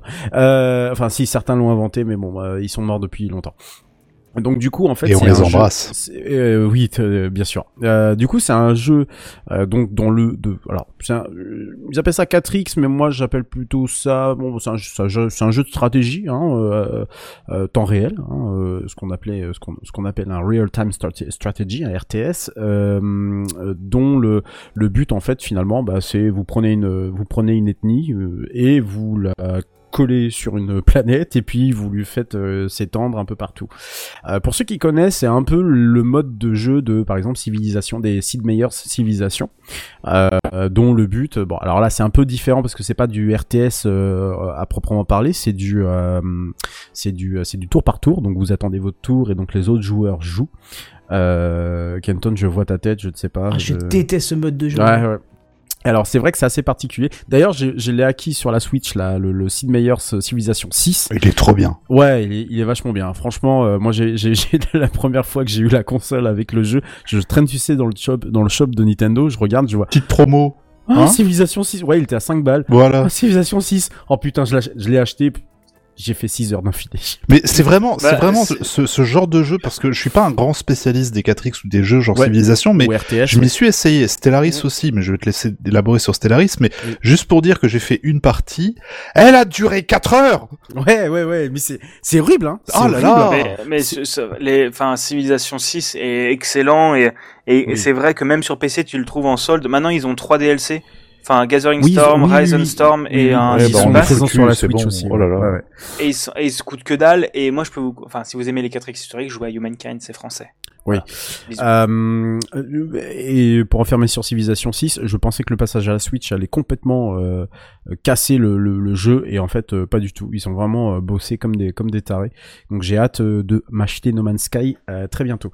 Euh, parenthèse refermée. Donc c'est un jeu qui a été développé par Paradox euh, Interactive, euh, Development Studio sous euh, l'égide de son éditeur Paradox Interactive que le certains ici connaissent pour être l'éditeur de City Skyline Eh oui, bien sûr. notamment euh, mais également de, euh, si je ne m'abuse, euh, euh, comment il s'appelle, euh, Bigaston, viens à ma rescousse, euh, de, de, de, de, Europa Universalis, voilà, je cherchais le nom, de tout un tas de jeux en fait historiques, euh, de Moi, titres à portée historique.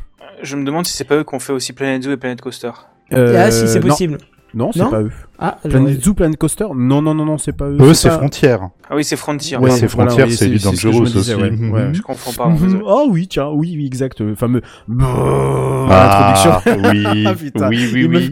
Et il me hype tellement cette Ah oui, introduction. ça te met dans l'ambiance tout de suite. Ah ouais, franchement. hein. Euh, par rapport à No Sky, tu vois, qui est un peu plus, euh, un peu plus, tu vois, euh, un peu plus, euh, voilà, ouais, oui, voilà, et puis un peu, voilà, bon, il reste tranquille, tu vois.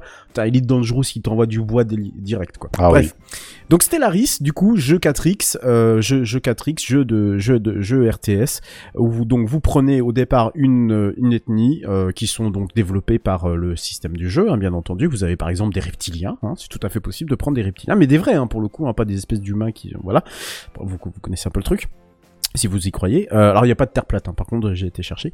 Et ensuite, bah, libre à vous de, euh, bah, de, de, de développer des compétences qui vous permettront euh, de coloniser la galaxie, de développer certains traits de civilisation particulière. Là, j'en ai pas sous j'aurais dû ouvrir le jeu, mais globalement, on va dire, vous pouvez faire, vous avez un véritable bac à sable géant de la taille d'une galaxie. Bon, d'aucuns pourraient dire que ce soit la, la Voie lactée, moi je pense pas, mais en tout cas de la taille d'une galaxie, puisque vous avez une vue euh, par euh, système planétaire, donc des systèmes solaires euh, typiquement. Vous avez une vue galactique, donc vous avez tous euh, les, les, les, les, vos jou- les, les joueurs qui sont donc à côté de vous, qui jouent aussi en temps réel. Bon là, moi je joue contre l'IA, donc je joue pas avec grand monde. Mais vous avez donc les zones d'influence de chaque IA qui sont représentées et matérialisées euh, sur la carte. De, de Euh, Shakira ou de Shakira J'ai pas, j'ai pas suivi. Pardon. Shakira, Le Shakira. le lait, le temps que je cherche la voix, tu sais. Alors, euh, je viens de saturer. Du coup, euh, Stellaris. Alors, le premier soir, euh, je découvre et je me dis, Pouah, non mais c'est trop dur. Mais vraiment, l'interface, elle est à chier. Si moi, j'en avais quasiment pas joué euh, au 4X, clairement, euh, parce que je, je, je me suis toujours dit dans ma tête, c'est trop dur. Alors, euh, ceux qui me connaissent se disent, mais il est con quoi celui-là. Non, c'est pas que c'est très dur, c'est que en fait il y a plein de trucs de partout. Faut contrôler, faut, il y a une icône qui pop. En plus t'as un dictati, un dictaticiel, euh. Oh merde, un bon un truc didacticiel, didacticiel. voilà, qui vous permet quand même d'un peu de de, de, de, de commencer à, à appréhender le jeu. Sauf qu'au fur et à mesure tu te dis mais attends c'était quoi déjà pour faire le truc qui m'a dit avant? Tiens je m'en souviens plus. Enfin au bout d'un moment, moi, le dig, le dig, dig, machin, Le tutoriel, le- si tu préfères. le tutoriel, merci, le how to. J'ai fini par le, j'ai fini par le chanter. Je me suis dit, ah, vas-y, je me démerde tout seul parce que là, ça, ça va être chiant. Et au final, en fait, on se rend compte qu'à force d'utiliser, au bout de quoi, même pas 30 minutes, on commence déjà à prendre ses marques, à se dire, tiens, moi, je fais comme ça et tout ça. Et vraiment, ambiance, je mets de la musique calme, je mets ça, et je pars pour 4 heures. Et ça a été ça, je sais plus combien d'heures de jeu là j'ai actuellement. Euh, bon, alors d'aucuns me diraient, oui, bon, enfin t'es gentil avec ton jeu là, mais euh, si c'est juste pour faire des clics-clics et tout ça. Oui, mais chacun, comme tous ces jeux-là en fait, hein, comme les RTS, chacun de ces des choix, des actions que vous avez à la souris, que vous faites à la souris, bah, finalement aura une conséquence euh, pour plus tard, euh, que ça soit dans la constitution de, votre armée. Moi, à un moment, je me suis dit, allez, bam, je, je mets des avions, allez, voilà, j'ai envie d'être une grosse puissance euh, militaire, non pas pour attaquer, mais je dis au cas où, parce que moi, il y a un truc que je n'arrive jamais à faire dans les, jeux de, ce style, c'est une, bonne- armée, c'est-à-dire qu'on me détruit toujours l'armée. Je, suis traumatisé par, en général, les Romains qui viennent toujours me, casser le derrière parce qu'ils ont envoyé euh, trois chars d'assaut. C'est Astérix, pas Stellaris. Ah oui, c'est vrai. Ah, J'ai oublié. Euh... Stellarix. Stellarix. tu m'as tué là. Euh, titre. exactement. Euh, et, et- et- et donc voilà, le, le, le truc c'est au départ, vous êtes avec votre votre ethnie. Bien sûr, il faut faire attention à ce que vous avez sur votre planète parce que bah les gens euh, pas contents, pas contents, un peu comme mardi du coup. Bah il y en a beaucoup dans le jeu et euh, faudra un moment vous dire euh, s'il faut augmenter un peu l'allocation chômage parce qu'il y a des chômeurs, s'il faut construire un peu plus de quartiers résidentiels que de que de que de zones agricoles, etc., etc. Euh, et puis, non content du coup de vous occuper votre planète, bah, c'est qu'il va falloir s'étendre. Donc vous vous étendez, euh, vous commencez. Alors le système de jeu est quand même globalement assez simple puisque vous découvrez les différents systèmes solaires avec des vaisseaux scientifiques. Voilà. Les vaisseaux scientifiques sont chargés d'aller euh, d'aller d'aller faire du comment on appelle ça? De Ils sont l'exploration. chargés de faire l'exploration. Merci Kenton de tout le système solaire. Et ensuite, à partir de là, il va détecter si euh, il y a du minerai, aller euh, aller euh, aller looter, s'il y a de la planète où tu peux venir habiter. Donc là, il y a deux options qui se présentent. Soit vous venez avec un vaisseau de construction et vous venez avec une base spatiale que vous construisez. Du coup, vous pouvez faire des relais pour vos futurs vaisseaux. Je sais pas, ça peut être un chantier naval, ça peut être un, un, comptoir de commerce notamment. Ou alors, vous pouvez aussi décider de d'exploiter les minerais qui sont sur les astéroïdes, qui sont souvent présents dans les systèmes solaires afférents. Et puis bah évidemment au fur et à mesure, ah tiens, j'ai découvert une planète dans un système solaire, je veux la coloniser. Donc là vous avez un vaisseau de colonisation que vous construisez sur votre base et que vous pouvez du coup amener sur ce système solaire et ainsi de suite. Ce qui fait qu'au bout d'un moment, bah vous imaginez bien, vous vous retrouvez avec pléthore de planètes, pléthore de gens qui sont pas contents, pas contents et que c'est la merde. Alors en plus, il y a un truc qui est hyper chiant dans ce jeu, c'est qu'il faut gérer la mort des gens. C'est-à-dire que L'empereur il meurt, faut que tu gères le truc. Mais pourquoi faire un empereur Moi, je Pour l'enterrement, en fait, on lui fait un truc plutôt spartiate ou euh, plutôt riche, euh, avec beaucoup de, défilés, je sais pas. Mais non, mais c'est vrai que les, un les- peu ça, les décisions, elles sont... Les décisions sont, sont, sont tarées. Vous avez également, euh, bah, alors, en fait, les commandants de vaisseaux, euh, les commandants de vaisseaux scientifiques, les commandants euh, de l'armée, les amiraux, les généraux. euh, Enfin, tout est contrôlable. Vous pouvez euh, choisir très finement le fait que un général soit plus dans l'option euh, fougueux, par exemple. Allez, hop, vous en mettez un. Tac, vous le collez au poste et tout ça. Bon, ils disent rien, les mecs. Hein, ils sont pas en train de dire, ah, je veux pas parce que j'ai piscine demain, quoi. Non, non, non, ils y vont vraiment. Euh, Il y a ça. Et puis, euh, autre, autre, autre, autre fait marquant. J'ai la caméra qui vient de s'éteindre. J'avais plus de batterie. Autre fait marquant du, euh, euh, par rapport au jeu, euh, c'est que, alors, la gestion est en temps réel, hein, puisque le temps tourne en temps, en temps réel. Vous pouvez accélérer d'ailleurs, le temps. Et puis, bah, au fur et à mesure que vous vous étendez. Vous, découvrez, vous découvrez vos voisins parce que les découvertes sont sont pas tout de suite en fait, c'est au fur et à mesure que vous étendez. Donc vous découvrez vos voisins. Bon, certains vont vou- vouloir faire des alliances, puis d'autres vont être un peu euh, vindicatifs. euh, voilà, hein, c'est pas comme les panneaux pour ceux qui ont la ref. Euh, et euh, mais au final, bon, ça finit par bien se passer parce que vous scellez des accords, vous êtes au Sénat intergalactique, vous votez des choses et tout ça. Moi, je suis dans une partie quand même relativement calme où il se passe pas trop de choses. J'ai commencé un peu à attaquer un peu en- mes voisins, mais je me suis rendu compte que mes voisins faisaient quatre fois ma taille. Donc je me suis dit bon, alors euh, bah, pour le coup, on va se, on va, on va peut-être se raviser quoi. On, va rester tranquille. Donc voilà, je suis vraiment sur une sur une partie euh, classique de découverte et cette partie-là, bah, j'ai le jeu devant moi. Cette partie-là, bah, j'ai déjà 8 heures de jeu dessus. Donc c'est pas énorme hein, en soi, 8 heures de jeu pour un 4X, mais euh, euh, bah, ce qui ce qui frappe, c'est du coup la la la la l'étendue de toutes les euh, l'étendue de, de de toutes les de, de tous les systèmes solaires que l'on peut découvrir. Même un petit système solaire totalement insignifiant autour d'une naine bleue, vous avez ça. Vous avez des portails intergalactiques aussi notamment. Et ce qu'il faut savoir, c'est que comme Sid Meier's euh, civilisation, vous avez ce qu'on appelle un arbre un arbre de découverte technologique euh, et biologique qui vous permet en fait vous avez des recherches à mener qui vous coûtent tant de ressources parce que là on parle pas force foncièrement d'argent vous n'avez pas un milliard d'euros sur votre compte mais on parle véritablement du coup de on parle de, découvertes scientifiques notamment euh, découvertes scientifiques qui vont vous amener donc des pardon, excusez-moi, des progrès euh, supplémentaires, notamment par exemple lorsque vous devrez terraformer une planète, vous serez bien content de savoir qu'il y a deux euh, découvertes à avoir. Moi, je les ai pas encore à ce stade de- du jeu, mais je pense que je vais bientôt m'approcher du truc qui vous permettront de terraformer la planète. Je rappelle que l'action de terraformer, c'est l'action de rendre habitable, selon nos normes humaines, euh, une planète qui ne le serait pas. Bref, c'est un jeu qui est euh, malheureusement on- bah, le temps euh, bah c'est mort hein, vous pouvez euh, vous, vous pouvez dire adieu au temps et dire adieu à votre famille et votre et vos amis également puisque c'est c'est super riche. Faut pas se rebuter pour le côté très compliqué du départ parce que en vrai ça se ça s'envole très rapidement. C'est disponible sur alors c'est quand même sorti quand même depuis 2016, hein, c'est un jeu qui est plus tout à fait jeune. Donc les Ah, graphismes que accusent. Non, non, non, non, non. Les, les graphismes accusent un tout petit peu, euh, on va dire l'âge, on va dire les choses telles qu'elles sont.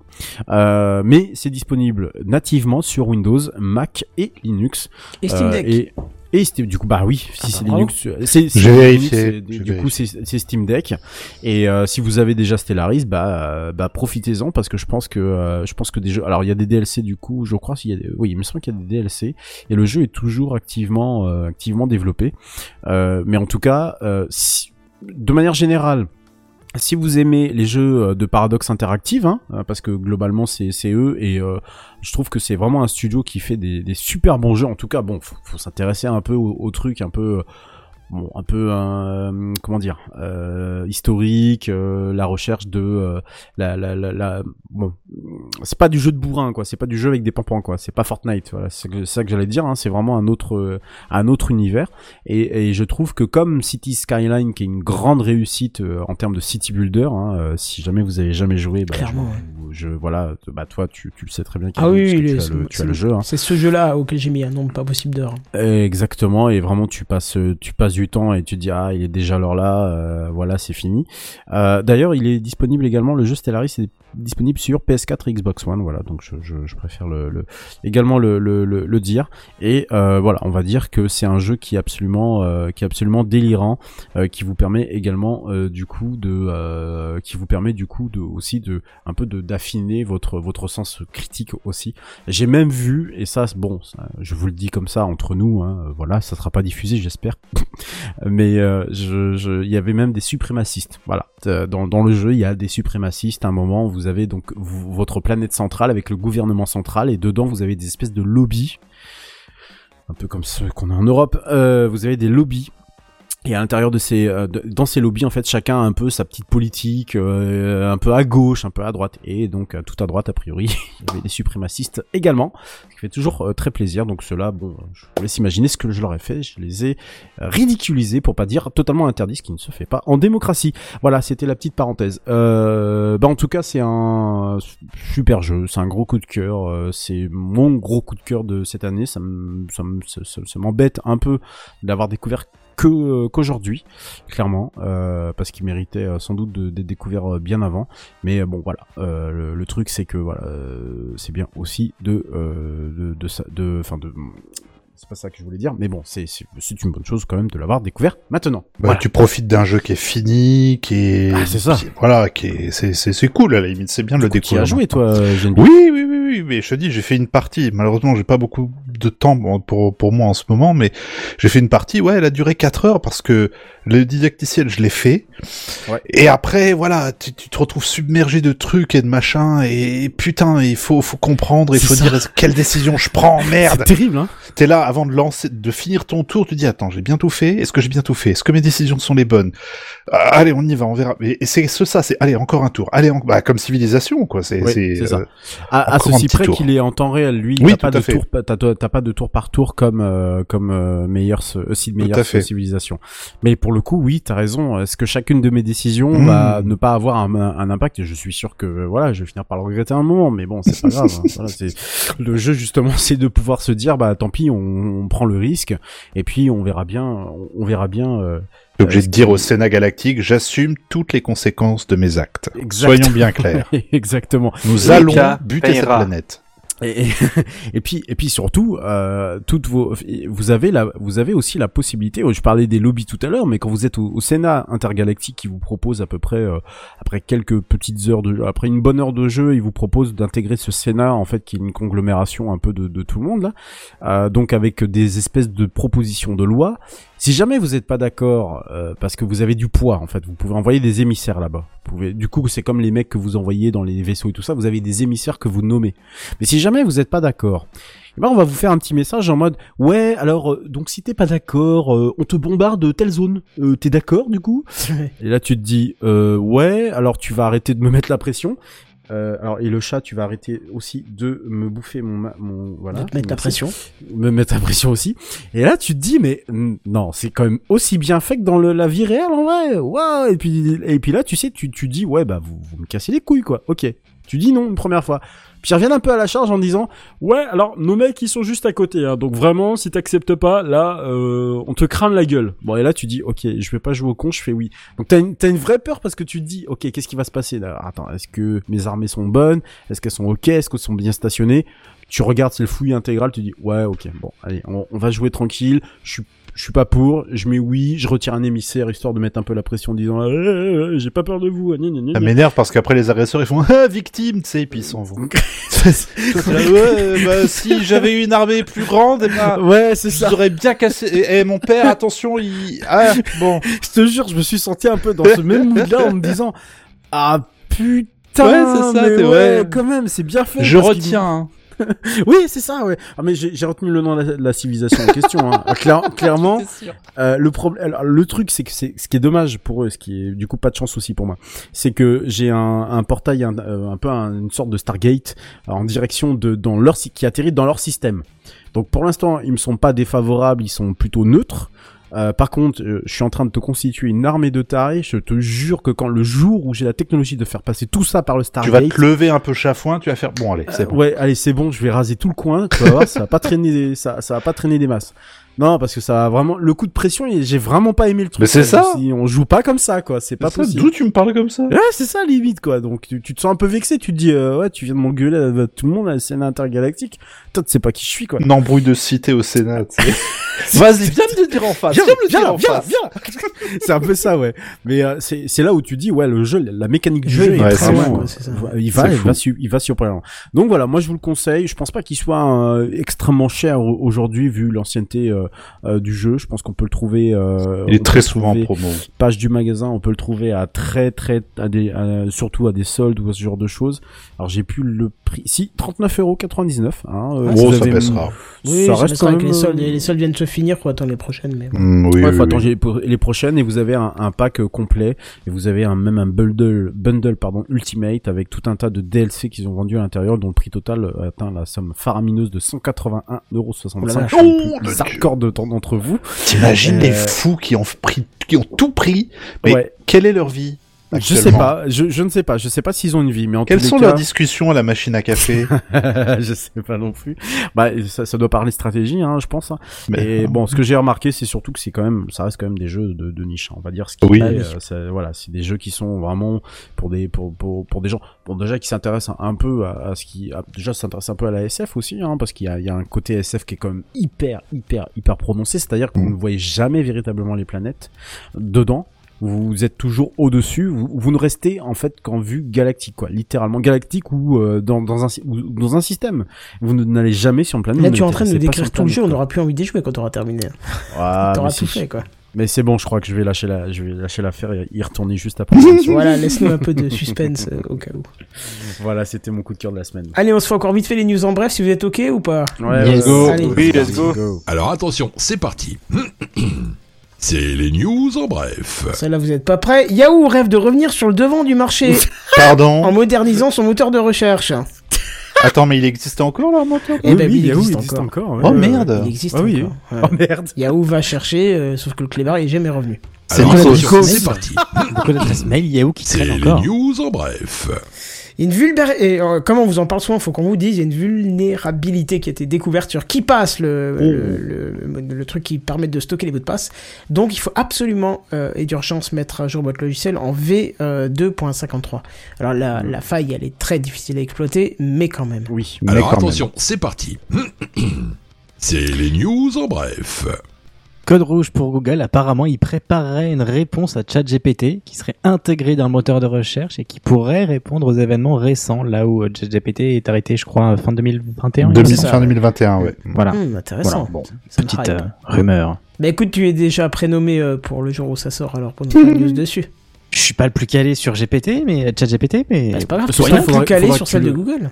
Bah oui. oui. Bah Je voilà. suis pas calé sur Google non plus, mais oui, ok. non, mais tu sais bien que son truc à lui, c'est Apple. Mais Apple n'a rien dit. Donc pour l'instant, c'est vrai. Euh, à l'époque, Je j'étais chez Google hein, quand j'avais pas d'Apple. Oui, c'est c'est vrai. c'est vrai. Effectivement. Puis- Alors attention, c'est parti. C'est les news en bref. Ouais, j'avais envie de vous faire une soirée totalement euh, badass puisque je vais vous annoncer qu'Intel ça va pas bien du tout et que du coup bah, pour survivre ils vont euh, bah eux du coup pour le coup il y a Ils pas virent il y a personne. pas- ah là ils virent personne donc bon ça c'est une bonne chose. Par contre il va peut-être falloir euh, bah oublier pour le ski à Courchevel euh, parce Ah. que euh, ils ont décidé de rogner sur les salaires. Ah. Voilà donc euh, clairement euh, ils ont confirmé ça en début de semaine à, à Reuters et que ça serait ça concernerait oh tiens essentiellement les postes intermédiaires. Et le communiqué de presse a commencé par vous allez rire, mais Ouais, c'est un peu ça, quoi. Voilà. Donc, euh, bah pour eux, euh, alors euh, voilà, avec toujours le, le blabla inutile que je, vous- je vous passerai. Hein, Oui, voilà, puisqu'on ça, est ça, ça va pas bien bref. pour eux, quoi. Voilà, mais bon, globalement, ça va pas bien pour Intel. Euh, news suivante. Alors attention, c'est parti. C'est les news en bref. Et j'ai l'honneur de terminer TechCraft de cette semaine avec une petite levée de fonds de 49 millions euh, d'euros de la part de Fairphone. Fairphone, si euh, vous ne connaissez pas, c'est ce constructeur de smartphone euh, qui le fait un poil plus décemment que les autres euh, en utilisant euh, de l'éthique euh, en veux-tu en voilà des minerais notamment qui servent à le construire le travail dans les usines où les assembler la longévité du produit en lui-même ainsi que du coup son, son recyclage puisque vous pouvez changer l'intégralité par exemple de ces pièces. Là aujourd'hui on est sur du Fairphone 4 c'est des téléphones qui coûtent quand même assez cher par rapport à leur technologie. Donc c'est quand même aussi une affaire un peu d'éthique hein, que d'acheter ça. Et, euh, et donc ce groupe a réalisé une levée de fonds de 49 millions d'euros. Et on le précise c'est un c'est une société des Pays-Bas donc européenne. Pour une fois c'est à euh, signaler. Et voilà c'est tout pour les news en bref. Bah oui, c'est marrant parce que je commençais en parlant comme ça. Et toi aussi, tu finis comme ça. Donc c'est bon à savoir. Voilà la prochaine fois, on prendra le ton des présentateurs du JT de 13h, tu sais. Alors, ça. une nouvelle news vient d'apparaître. sur le prompteur non, le prescripteur le télétexte non le téléx pardon c'était le téléx Oh, le téléx. Bon, le en tout cas. Oh là c'était là. encore un très bon épisode qui se termine un peu plus tard que prévu. hein. Et je presse Ouais. les choses parce que je suis sur les rotules et que j'ai. Ouais, je suis ça se voit aussi. ça, ça se voit t'as pas entendu la, la- jusqu'à la, depuis le milieu de l'émission jusqu'à la fin Ouais, le À un trois moment, quarts là, t'as j'ai eu dit, du mal. t'as dit oui. Et puis puis peut-être j'ai peut-être même ronflé. Non, non, non, pas non j'ai du mal. non t'as baillé Oui, baillé. oui, j'ai eu un gros coup de, un gros coup de fatigue. hein. ah ça arrive ça arrive ça Oui, arrive. bah oui, bah voilà. Bref, euh, bah, comme d'hab, moi je vous dis qu'on se retrouve sur euh, techcraft.fr. Hein, ça sera plus, plus Ouais. simple euh, que de faire le tour. Tu vois, je, parle, je pense déjà au marchand de sable puisque j'ai dit au, plus sable. sable. tu vois. Eh, on se retrouve lundi Ça prochain à plus 21h. sable euh, voilà c'est- c'est Ça trop sera plus simple que de faire le tour. on se revoit sur techcraft.fr. Et puis surtout, jeudi prochain en live dès 21h. Et sur ce, on se dit à plus. Bye bye. ah À ciao plus. bonsoir À plus.